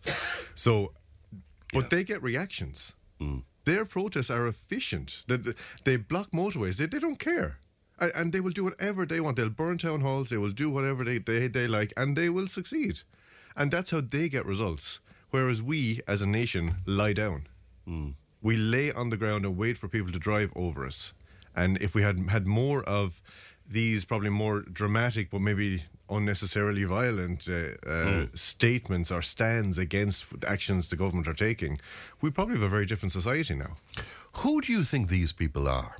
I mean, are they disenfranchised people? Are they people who are, I know, think there are people probably taking advantage of uh, the unrest that's kind of growing in society at the moment, and this this the agenda globally of paranoia and we're big big brother and globalization and global domination and we're all just minions. Um, I think they're feeding off that, but I don't think they're particularly. Um, have an agenda other than just causing disruption. I, I don't think that they, they don't intend forming a political party to go in against Fianna Fáil. I mean, that they're certainly So not. it's not that. about that, as No, far as you're concerned. no, I don't believe so. All right, Mark, I'm interested to see. I, I'd be guessing now what you're going to say to me. Well, I mean, I, I, I the, one, the one thing is, you have to have the utmost respect for anyone who puts themselves in front of the people for an election with their particular views. I Hmm. Whether mean, I- you agree or not. Whether you agree or don't disagree, I think it's. I mean, it's part of our democracy that someone will stand. Well, I said I believe in X. You go in front of the people, and they either say yes, I like that idea, and they'll vote you in, which means you have a mandate, or they say no, I don't like it. When you see like two or three hundred odd people up there with completely diverse uh, and some lunatic uh, conspiracy theorists. I totally agree with Connor. I think they're just there to cause trouble. I don't think and to take advantage of um, of people's you know genuine concerns about things like housing and, and such, which are genuine. And then they're just there absolutely just to cause trouble and mayhem. And I thi- this what has in, entered into this uh, online kind of going into the online abuse is this having cameras in your face and they're going into libraries and poor li- like librarians and they're out taking books off things. I think it's a disgraceful direction that is going, and I think I totally agree with the with the prosecutions that are going to happen. However, I would have concerns about you know um, the ability to have an element of free speech and certainly the the new bill going through in relation to that. But if this is not the right way to deal with it, certainly by going and putting cameras in faces, and I mean they kept maintaining it was a peaceful protest. It was no way was that a peaceful the- the protest. abuse the yeah, I mean there may not have been any extreme violence. Yeah. But it certainly wasn't peaceful. And I look, you saw the the, the images of of, of uh, Michael Healy-Rae in that, Hmm. and I mean, uh, you could see the genuine concern in his face. You know, and I think that is that is wrong. What I would say to the people like this is put your put your views forward, stand in election, and if people want it, well then they will elect you, and then you can go and represent that community. This way of doing it in, in violence and like very much I think it's been led by some of the stuff that's going on in America, like the gallows that was visible, very much reminiscent of, of the of the uh, January sixth in America. And I think people are seeing this online and and I mean, you know, the, the, But the is there a danger, Mark, that we will write this off now as a security issue and we'll put a cordon around the Dáil, one and a half kilometres or whatever around, and that that's the fixing of it? I mean, should we not be having a conversation around this and saying, look, these people are reacting to the fact that there's a single narrative on all of the issues that they're concerned about? There's not proper dialogue or discussion about it. Should we learn a bit No, more I, from I, this? I, I think there's the yes and no answer to that. I think yes, there's a security issue in around the Dáil, and, and, and I think that needs to be addressed for sure. But I don't think there is. These are a group of people who have a particular a particular dialogue. You could sit with them and put them in a room because they're diverse. I mean, you have the, the people gone about the lizard people running the country. You have the COVID people. You have the, immigration, the sex education. I mean, like you have two or three hundred people protesting about probably two or three hundred different issues that are across the spectrum, if you want to call it, the, between the left and the, the hard left to the hard right. I mean, so there's no, they don't have a coherent span, and I think they were just there to protest and to get a reaction. And I think yes, there may have been some very genuine people there who were caught up in this, which seems to happen. But one thing I would take issue with Connor is in relation to what's, I mean, the French. Um, if you look at the the protests they had over the last maybe year or so, which is predominantly to do with, with the with the introduction of the uh, retirement age, it hasn't been in any way successful. They got nowhere. Mm. There's been no. So I think what's happening Macron in France. really held the line on that. Oh, yeah, and I think- That's 64, I think, is it? Oh yeah, it's huge age. Like you know, I mean, yes, it went up from sixty-two to sixty-four. I mean, I mean, and the French nearly lost the plot. Like you know, but I think what's happening is that the the, the French government are, are particularly concerned about the the rise of Le Pen and that and that. So they are mm. taking a very hard line in relation to their that these type of extreme protests are not getting traction in the in the way that maybe like the farmers' protest did maybe ten years ago, where certainly they got reactions.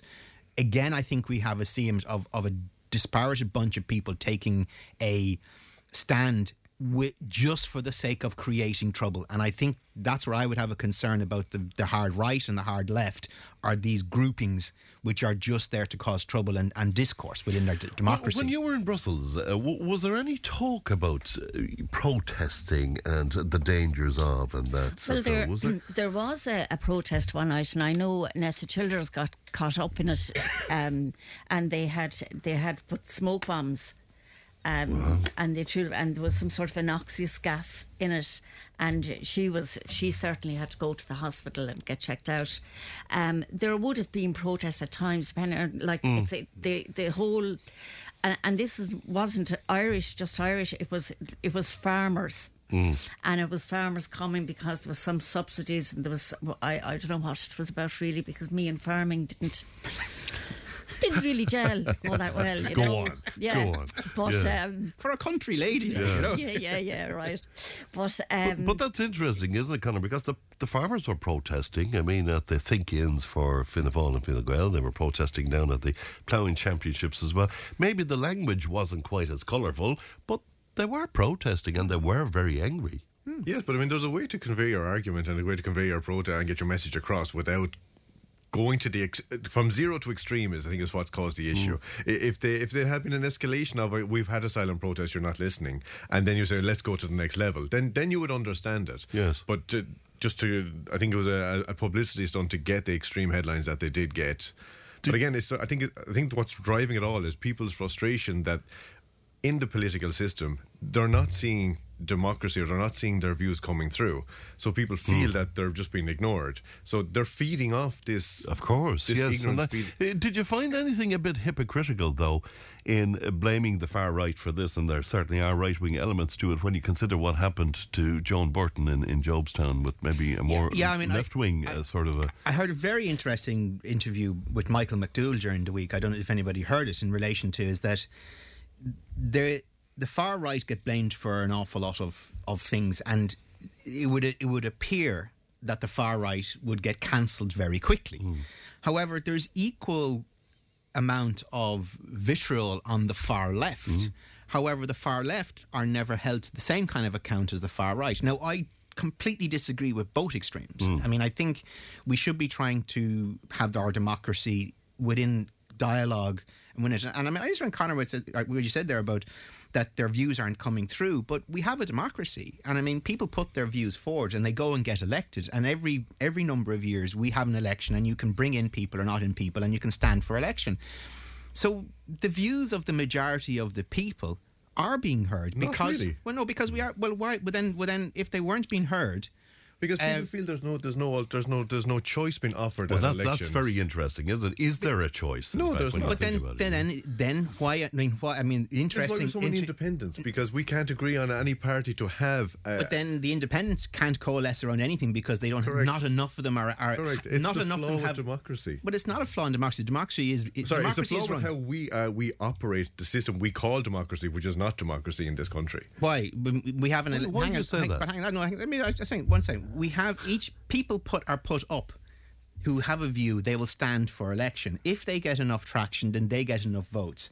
If the majority of the people because we're run by a majority, not by a minority of views. If the majority of people will coalesce around a particular view, then that's the view of the country going forward. That is the very definition of what democracy is. Just because maybe a small number of people may feel disenfranchised mm. by some element of it, doesn't get to decide for the uh, I- I- majority. I, wonder, we're going down a small bit of a, a- Yeah, a yeah. sort of a, a, a sidetrack now. But I mean, if you look at last time round, people did vote for a change, but Fianna Fáil and Fine Gael and the Greens No, no, managed hang to on. cobbled something together. Yeah, but that's because the left couldn't get a, get Yeah, enough but- coalescence amongst themselves because they can't agree. So But- therefore, but they you do don't- take my point, though, that I mean, No, people did because they- vote for they- change. No, they didn't ultimately because the majority of people voted for no change. No, because the because they have no, no, them. because they have the num they have the they have the majority of the number of TDs, which is the way the system works. So the majority of number of TDs which could agree going forward and had the majority of the Dáil.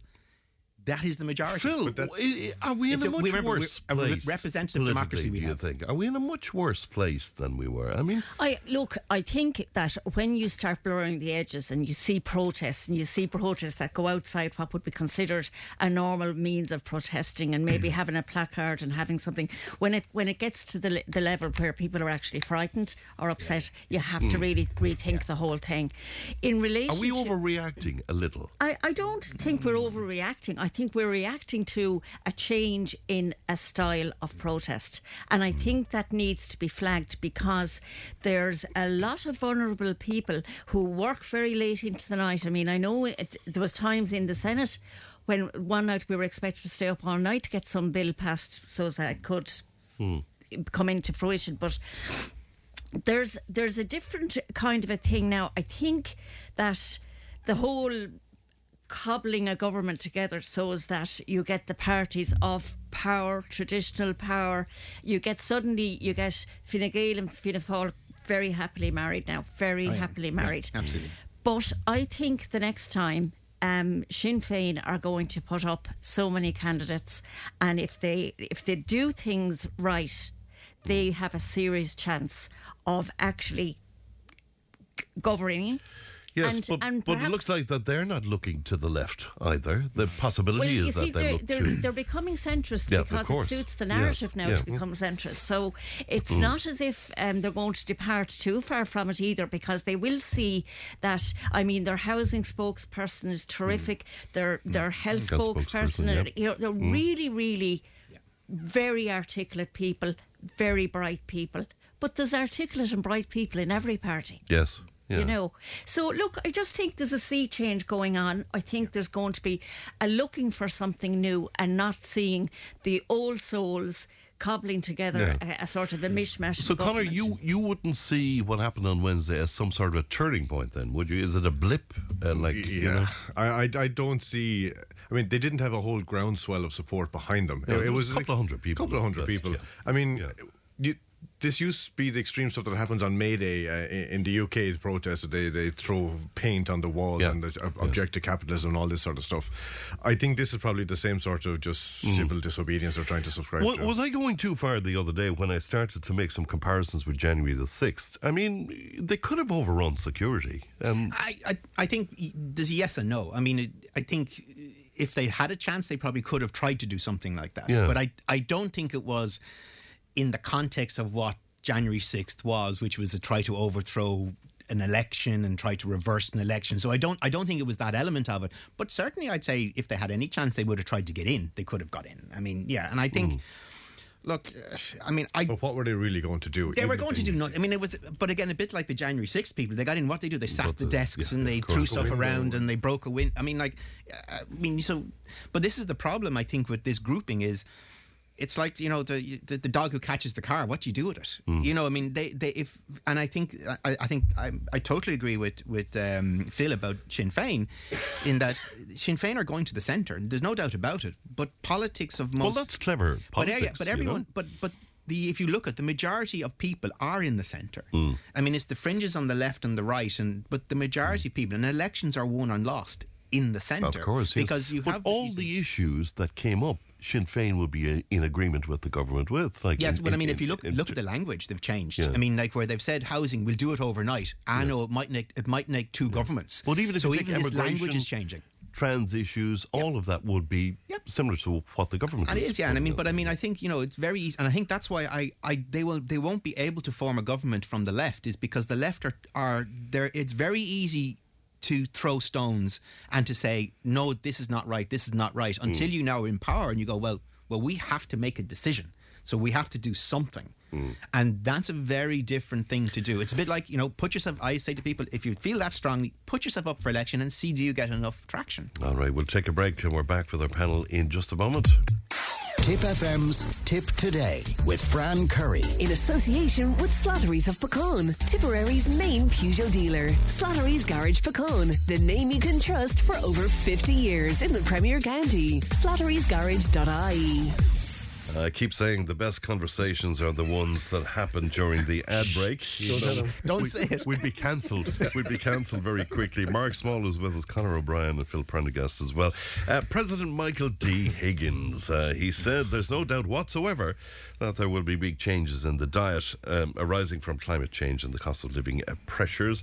And I suppose the big question has to be, is it the President's place to advise the public on what they should be eating or should he be speaking out about uh, things like this? Of course, the farmers, particularly the IFA, very, very vocal uh, about this. Connor, do you want to take that first of all? Is, is it his place? Is he pushing his role again uh, in terms of. Why, wou- why wouldn't why wouldn't it be his place to to ha- have a, have an opinion or a comment on where we are in the world in terms of climate change and dietary habits, etc. I mean, the the reality is that yes, things will change, but I don't think it's going to be as extreme as, as people are, are are talking about. I mean, people's diets have changed as the poverty trap has grown already, and they've progressed more into processed foods and away from the, the, the traditional, probably more wholesome foods. So I, I don't think uh, it's probably more just an observation on this is where society is going rather than an actual diktat of reduce red meat or reduce whatever else. But So to use the platform of the National Ploughing Championships, where he knew But you, you have a guaranteed audience, and you get you get a bit of publicity, Fran. I mean, there's no such thing as bad publicity. And I, to be honest, I mean, it fed it, feeding off the the cancellation of the tweet and all this stuff by everybody else. I mean, that is a step too far in my view. I mean, the, the the specialists should be able to advise. Actually, it's proven that too much red meat is bad for you. Right. Just because it doesn't fit the farming agenda doesn't mean you can't say it. This is the ERSI, was it? Uh, it was the EPA. Uh, oh, sorry, the EPA. Yes, yeah. yeah. came out and said that. Um, yeah. But I mean, this this we're going down a very very dangerous route of limiting speech and what you can and cannot say. And institutions like that I are know, supposed but to be the presidential role is one that has parameters to it, does it not? Well, why, You is, why should he not been- be able to to opine on? Uh, on- on I don't think it was in a specific instruction that you should all change your diets. It was a comment was that a commentary, we are yeah. facing the reality of a changing. How diet. do you feel about that, by the way? I mean, he's talking basically. Let's let's cut to the chase. He's talking about cutting back on our consumption of red meat. So, Yeah, uh, but also, I mean, our our consumption globally of like importing avocados from New Zealand and buying bananas from Brazil, and I mean, that there's a there's a growing natural tendency for people to come back to more local, which is why the farmers markets are doing so well. Why we see such daily fish can be shipped to you from Galway overnight to your your, your Tipperary home the next Yeah. day. I mean, there's a growing growing interest from people, and even from a health perspective, people prefer to stay away from processed meats now, and they prefer to go to the more natural, the natural alternatives. well, a lot of people can only afford the True. processed stuff, Agreed. You know, Agreed. It's, Agreed. Uh, the the danger about it is, of course, if we cut down on our production of beef, we'll end Yeah, up I- importing it from somewhere. Yeah, I mean, I think I think there's a conversation needs to be happening more, of- and I mean, it's a global question. Yeah. I mean, and I think, look, it, it, it has been. I mean, I love red meat. I Jesus, I, I have it. I couldn't beat a big steak like, Yeah, I must. I love it. But I think on on the over things, it's it's not as healthy as you, as it is for other things for you. I mean, certainly. I mean, it, incidence of bowel cancers and things like that, which are associated directly with red meat. So it's not it's not like this fantastic product that we all should be drinking or eating loads of it. It's within moderation, like everything else. The conversation we should be having is if if, if the Irish farmers have to cut down on what is local meat and local co- local food and things like that, and then we start importing it in from the likes of Brazil. To me, that makes absolutely no sense. I mean, why would we? I mean, yeah, I mean, like so so the Brazilians can do all the all the production of of beef, but then the Irish have to cut back. I don't. Uh, this logic. Is, is a kind of dissonance for me. If we're going to reduce the amount of meat, well, then let's just reduce the amount of meat and limit then the amount of meat coming into the country or whatever, if that's what the government so wish. I don't think that's what I would like, but anyway, because I like to have the choice. Um, but in relation to say what, what the president had to say, uh, we all see, every time he opens his mouth, we all seem to jump up and down and go, he can't say this, he can't say that. So well, you kind of even most of the wonder. I agree with him, but uh, Yeah. but he does push. Oh the no! boundaries, But then we kind of wonder if if if the purpose of the president is literally just to open envelopes or open a thing ceremonial. well, then why bother having a presidency? It, it, it doesn't make any sense. I mean, I think it's not. I mean, whether you disagree, agree, or disagree, the the country elected someone to represent them. Hmm. Now, if he disagrees with the government or goes against the government, well, then that's something between the government and the president have to thrash Yeah. out. But he is an elected person representing us, and I, I think he should be free, whether you agree or disagree with him, to say what he feels like. Right, but but I mean, constitutionally, he's not. Ah, but sure, the Constitution. Ah, no, like, start ah, let's get down that road. Oh, yeah. well, that's in the Constitution that we're not allowed to. What do you think, Phil? What do you think about all this? I, I'm such a fan of Michael D. He Yeah. can say whatever he liked. Yeah. I personally don't eat meat, but it's um, it's it's very much what he said had validity. He he said, you know, we need to cut down, and uh, we, you know, we need to kind of change what kind of foods are, are being used. There's a whole scope here for people to go into to di- diversify into maybe different types of Yes. growth products and and maybe more people should go and have their little part of their garden set Hmm. over and grow their own vegetables and stuff like that. And I think we're going to come to more of that because Do you people- think so? I do, yeah. Because Yeah. I mean, why would you go over and buy a packet of scallions uh, when you could you could grow them in And a couple uh, of weeks? what about that argument that even if we were to be the good boys and girls here and really got it together and made all of our targets, it won't matter a goddamn if India doesn't get it together, if China doesn't get it. And uh, as I think it was Marcus said, what about what they're doing in the States as well? Like, it's, it's not But going there- matter. there's a balance to be struck, I think, between having a policy and between having good food choices.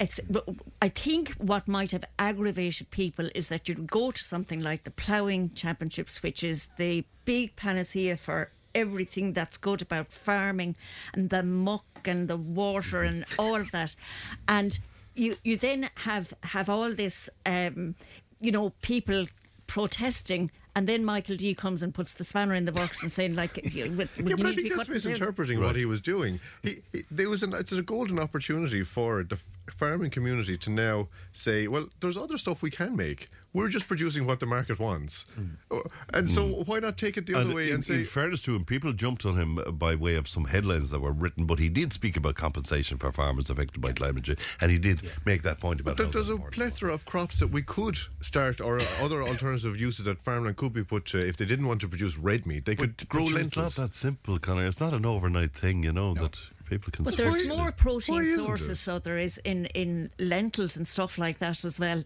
That if you were getting your protein, you're trying to say, well, I need you need to have protein because it's good. Do you for hear the farmers ga- uh, gathering at the gate? No, You'd sorry, go the back Phil, door now, Phil. I want to sit down on a, on a Saturday afternoon or Saturday evening for, for my meal. I think a nice healthy steak I would prefer than a big feed of lentils. I wouldn't, I wouldn't begrudge you one bit for that. Yeah. Do you know what I mean? There's Yeah. horses for courses, except, yeah. except But actually, the most protein is actually in insects, and I don't see Ireland transferring well, over I'm to not going to do insects. the No, insects I- now, I- I can tell I- with that I either. don't think so. yeah. So anyway, is it a general thumbs up for Michael D, and he was okay to say what he said? I, I, I think I think it's so. fine. yeah, yeah, I think so. Yeah. yeah. My God, we all agree. I Next. I hate, I hate that. Yeah, it's awful. I hate that. Yeah. Yeah, but it's not democracy, Fran. I have a funny feeling we'll be agreeing somewhat on this as well. Russell Brand, of course, facing accusations of rape, sexual assault, emotional abuse over a seven-year uh, period. Uh, this has been headlines all around the the world, of course, at this stage. And then some of his fans coming out and say, "Oh, the reason for this is because he's so outspoken." About various different uh, things that he's being shut down by globalists and all of that. Mark, do you want to start that for me? Russell Brand. Did, by the way, before this, did he mean anything to you? Did you know about him very much? Yeah, well, I knew him. He was a complete and utter lunatic. I mean, I think he was the was it the conspiracy theorist, the COVID conspiracy, the farm, big pharma, the the lizard people in running the world. I mean, he was all he was in. He was the full. He had the full spectrum of of all this. Um, in the early 2000s, I think. I mean, his his uh, comedy shows were, you know, extremely sexist. Uh, I mean, I, I, you know, not funny is what I would see it. I mean, so, so yeah. I mean, I would, I would have known him. Um, I, only by reputation, what you would see uh, or hear, and certainly, COVID gave him a great opportunity to now, kind of, get a whole fan base around him. and he has a huge career for himself, and, and one that he might be able to go back to. Whereas if he was on mainstream media, he No, might find, find yeah. that an awful lot more difficult to, Sure. to, to do so. But it took so long for all of this to emerge. Is there something in the Yeah, that, look- notion that he's being shut down? And so No. I, I think I think this just goes to show is that I mean, if there are allegations of sexual assault or rape or things like that, that suddenly, you know, people who come forward who try and bring this forward. They're in a very difficult situation because suddenly, I mean, they become, the, especially with certain certain groups that come out, they become the victim, hmm. or they say they become the target. Going, why are you saying this, and why is it taking you so long? But I mean, it's a very very complex issue. I mean, if you have accusing people of of of no matter what it is, and then social media then decide the outcome as opposed to letting the processes of, of the courts deal with it. This is It's like suddenly- public opinion is being Yeah. shut Yes, down, Phil. I and mean- he th- that man has hasn't been convicted of anything. No, and I was going But to yeah, the whole medium everyone, of his everyone, operation has been That's, shut. that's a very good point. Yeah, I Yeah, mean, everyone has shut him down no matter which way, and he's all he's been he's been accused, and okay, and people have come out in that, and whether there's validity or not validity to that bit thing, we shouldn't be holding this on social media. This should be dealt with through But the is court that system. inevitable now, Mark? It is This inevitable, way but it's it not is. right. I mean, we should we should be riling against this because any one of us could be in a situation Sure. where suddenly we get cancelled because of something that may or may not be true or ever said against us. Mm. And, and I'm and I'm not saying that anything the accusations against him are true or not true. I'm Mm. just saying is we should allow the systems that we have in place as a democracy, which is judicial system, to deal with it. Now, maybe the judicial system is too slow, or the, it's not correct in the way it's Yeah. set up to dealing with sexual offences. That's a different conversation, but that's where it should be dealt with, Yeah, not I, online. And I don't think it can be reactive either No, no. because, like, the these women, these five women that came forward Hmm. was between 2006 and 2013, I believe. And there's obviously validity or their Yeah. belief that Yeah. what he might have said that he was extremely promiscuous. Mm. Extremely That's by his own admission. Oh, yeah, uh, which in is what his comedy shows- They are his comedy shows were based on it. And, and, and I personally would not have liked his style at No, all. no. So I generally wouldn't bother. I'd just switch over Mm. or go to bed. Mm. You know, I mean, I just wouldn't be watching that type of stuff. But he, um, he, he need processes and due processes. Mm. Everyone is entitled to them, and it does seem as if everything is. It's like the Me Too movement. Oh, shut that down! Shut that down! Shut this off! Yes, Cut but off no- his supply of getting money. No process, no, No proper process, yeah. process. Yeah, it's interesting that uh, Elon Musk, uh, Andrew Tate. Tucker Carlson came out. I think it might have been better off if they stayed away from the, the, the conversation actually, to come out and support him. That that was, you know, Yeah, Elon Musk, yeah. but uh, as he's never one to shy away from a bit of controversy, really, is he? I mean, uh, uh, uh, he's a man that uh, I mean, look. people love getting the attention. I mean, that's just what this is. Uh, Russell Brand is a person who has always just craved attention, and that's why he's always been so extreme. And controversial. And controversial, that's and that's how you stand out from from everybody else. I mean, uh, the, all all the comedians that you see, like uh, Sacha Baron Cohen and all those guys. I mean, just the, the extreme end of of just really what what is considered acceptable or reasonable, and that's how they get phenomenal success. And and what what I suppose is unfortunate is that the attention and this uh, that and the money and everything else that these guys attract because of their success, they they they just become these invincible, untouchable Of course, yes. superheroes that Is no he- one can is ever he take finished by the whatever happens with due process? Is he finished because of this? Do you think? I wouldn't think so. No, I think it, it could even increase his. He- I think it thing. could even like because there is, Trump. yeah. I mean, there is there is a whole I group of people. actually, uh, There is a whole group of people who who buy into these conspiracy theorists, and I mean, people ask, you know, well, why do people put this? Because they make money out of it. Yes. Because they get clicks on YouTube. Well, Because look- they, they can sell Tate, merchandise. I mean, with with this extreme misogyny, you know, Yeah, yeah. extreme misogyny, and look look at the following. But like, look, those with the in America, the Infowars crowd in America, and that. I mean, and they, they they make a fortune out of people who are watch the stuff, buy the merchandise, do all this.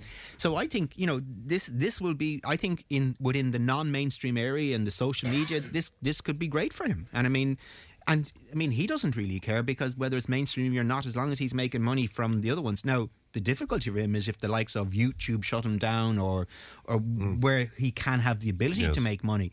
That's where it would hit him. Even though I, I understand there's other platforms that he can use. Yeah, but I mean, not to not to the, the accessibility yeah, of the of other. course, to the But before this week, when did we last speak about Russell Brand? Oh, I can't remember. Uh, you know, uh, Yeah. like when it came out, I had to remind myself of who the Russell Brand. But anyway, that's my excuse. Uh, we'll take a break. We're back in just a moment. Join the conversation in Tipperary. Contact us through Facebook, Twitter, or email tipptoday at tippfm.com.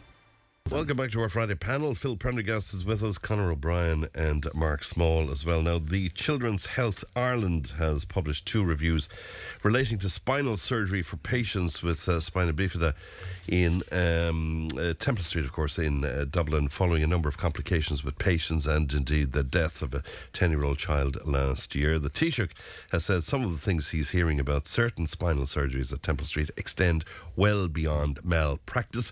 And this week, the HSE commissioned an external review. The review is looking at the care provided by a single consultant at uh, the Children's Health Ireland.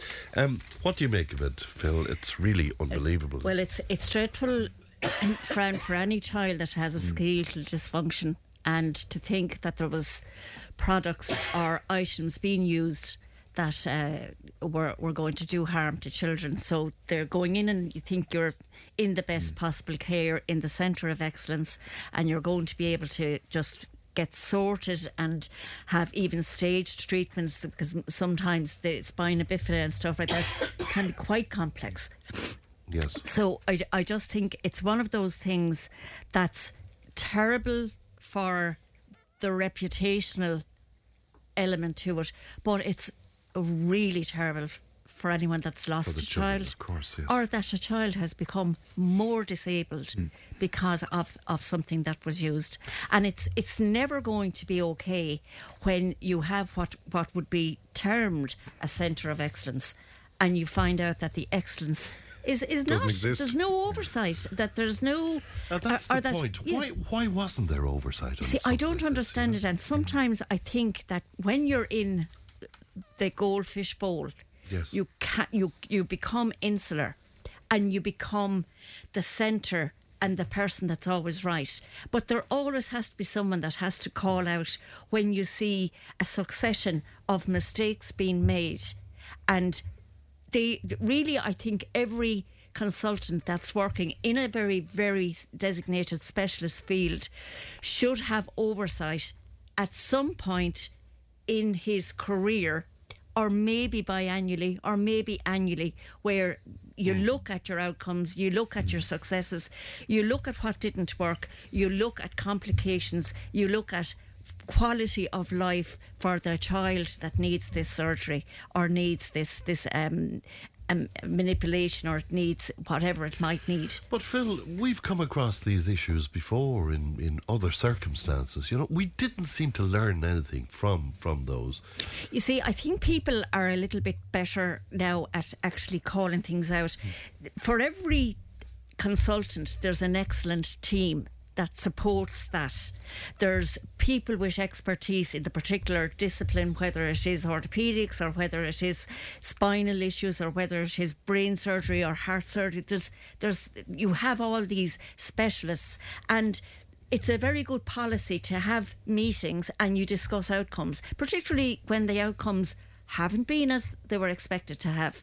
So there should have been regular um, meetings there sort of looking at at outcomes and saying, um, this wasn't a positive outcome. This wasn't a positive outcome. You have to see then what's the common denominator here? Is it one person that's making a decision or using some unauthorized element to the surgery that wasn't maybe And that's the other point is the springs used and stuff, and they were unauthorized. and Unauthorised, we, we don't know yet how they got into the hospital. Conor, what what are you making of this story? I suppose uh, to just pick up on what first point what Phil has made. I mean, the w- I I disagree with two things. One is the reverence with which doctors and consultants are held up on this massive pedestal, but two is the fact that there is this absolute fear in the entire healthcare sector globally about uh, financial exposure because of a bad decision taken. And we've, I mean, all the Netflix documentaries about all these nurses and doctors who were Yes. killing patients, and they was just passed along hospital to hospital because they were terrified of what was going to be, they were going to be um, sued over what, what, what they allowed happen. And again, it's down to the oversight, exactly as Phil has said, where they don't have these review structures in place. But again, just the fear uh, and every decision taken now is, oh, what's the risk? Could could I have my name on uh, on on on risk for this with my insurance if I do make a bad decision? And that's why no doctor, no JGP will make a decision now, and everything gets sent for a referral and a consultation. But what are you making of the fact that some of the you know the springs that were used were, were they, they weren't authorized to be used? mean, there's a Nobody knows where they bought them, where they Yeah, got them. I, I, I find that element. I mean, there's two elements of it I find absolutely shocking. That's one of them, which is how. I mean, it's not like you're going to go down to the local DIY shop and get a couple of springs, or or did they? I, you know, it was. I mean, how surely. Like, I mean, my understanding of, of medical equipment is it's all certified and scanned, and it's all. I mean, it all has to be scanned in and then sterile. I mean, so like, it's not. So how how did this? I mean, that must have been a complete and utter breakdown within the system. But then that kind of leads you on to another going. Well, if the breakdown is in the system in those products, what what else is is now not being used, being certified in the system? One thing that I found truly shocking was, I mean, uh, Leo Varadkar is not known for his, um, you know, tact at times in what he does, but he generally picks his words quite carefully. To for him to say that, and as a doctor who would, I mean, this is not someone who doesn't know the system. For a doctor to say that this goes beyond Extends mal- beyond malpractice, practice, does that mean it's criminal?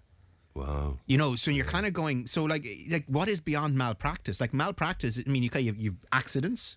You have someone who's genuinely bad at their job, and that would be I call mad practice. But was this some? If it's beyond that, is that criminal? I, I don't know. But for him, but for the Taoiseach to say that in the context strange, yeah. uh, is a very, very concerning element to this particular thing. And I'd be kind of going, well, the two things was how- the equipment and that statement.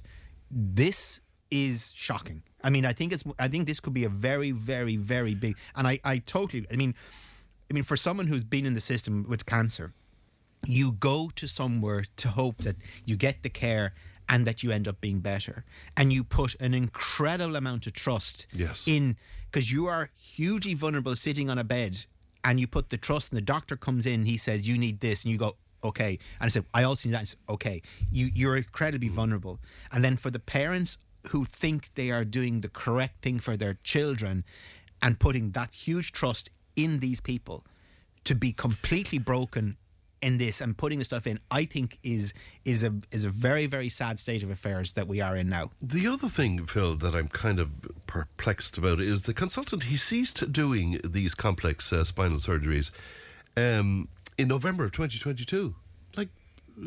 That's almost a year ago, and it's now Yeah. we're finding out about this. Yeah, and I suppose that that comes down to the fact that mm. sometimes a system kind of shuts down when there's mm. an inquiry going on.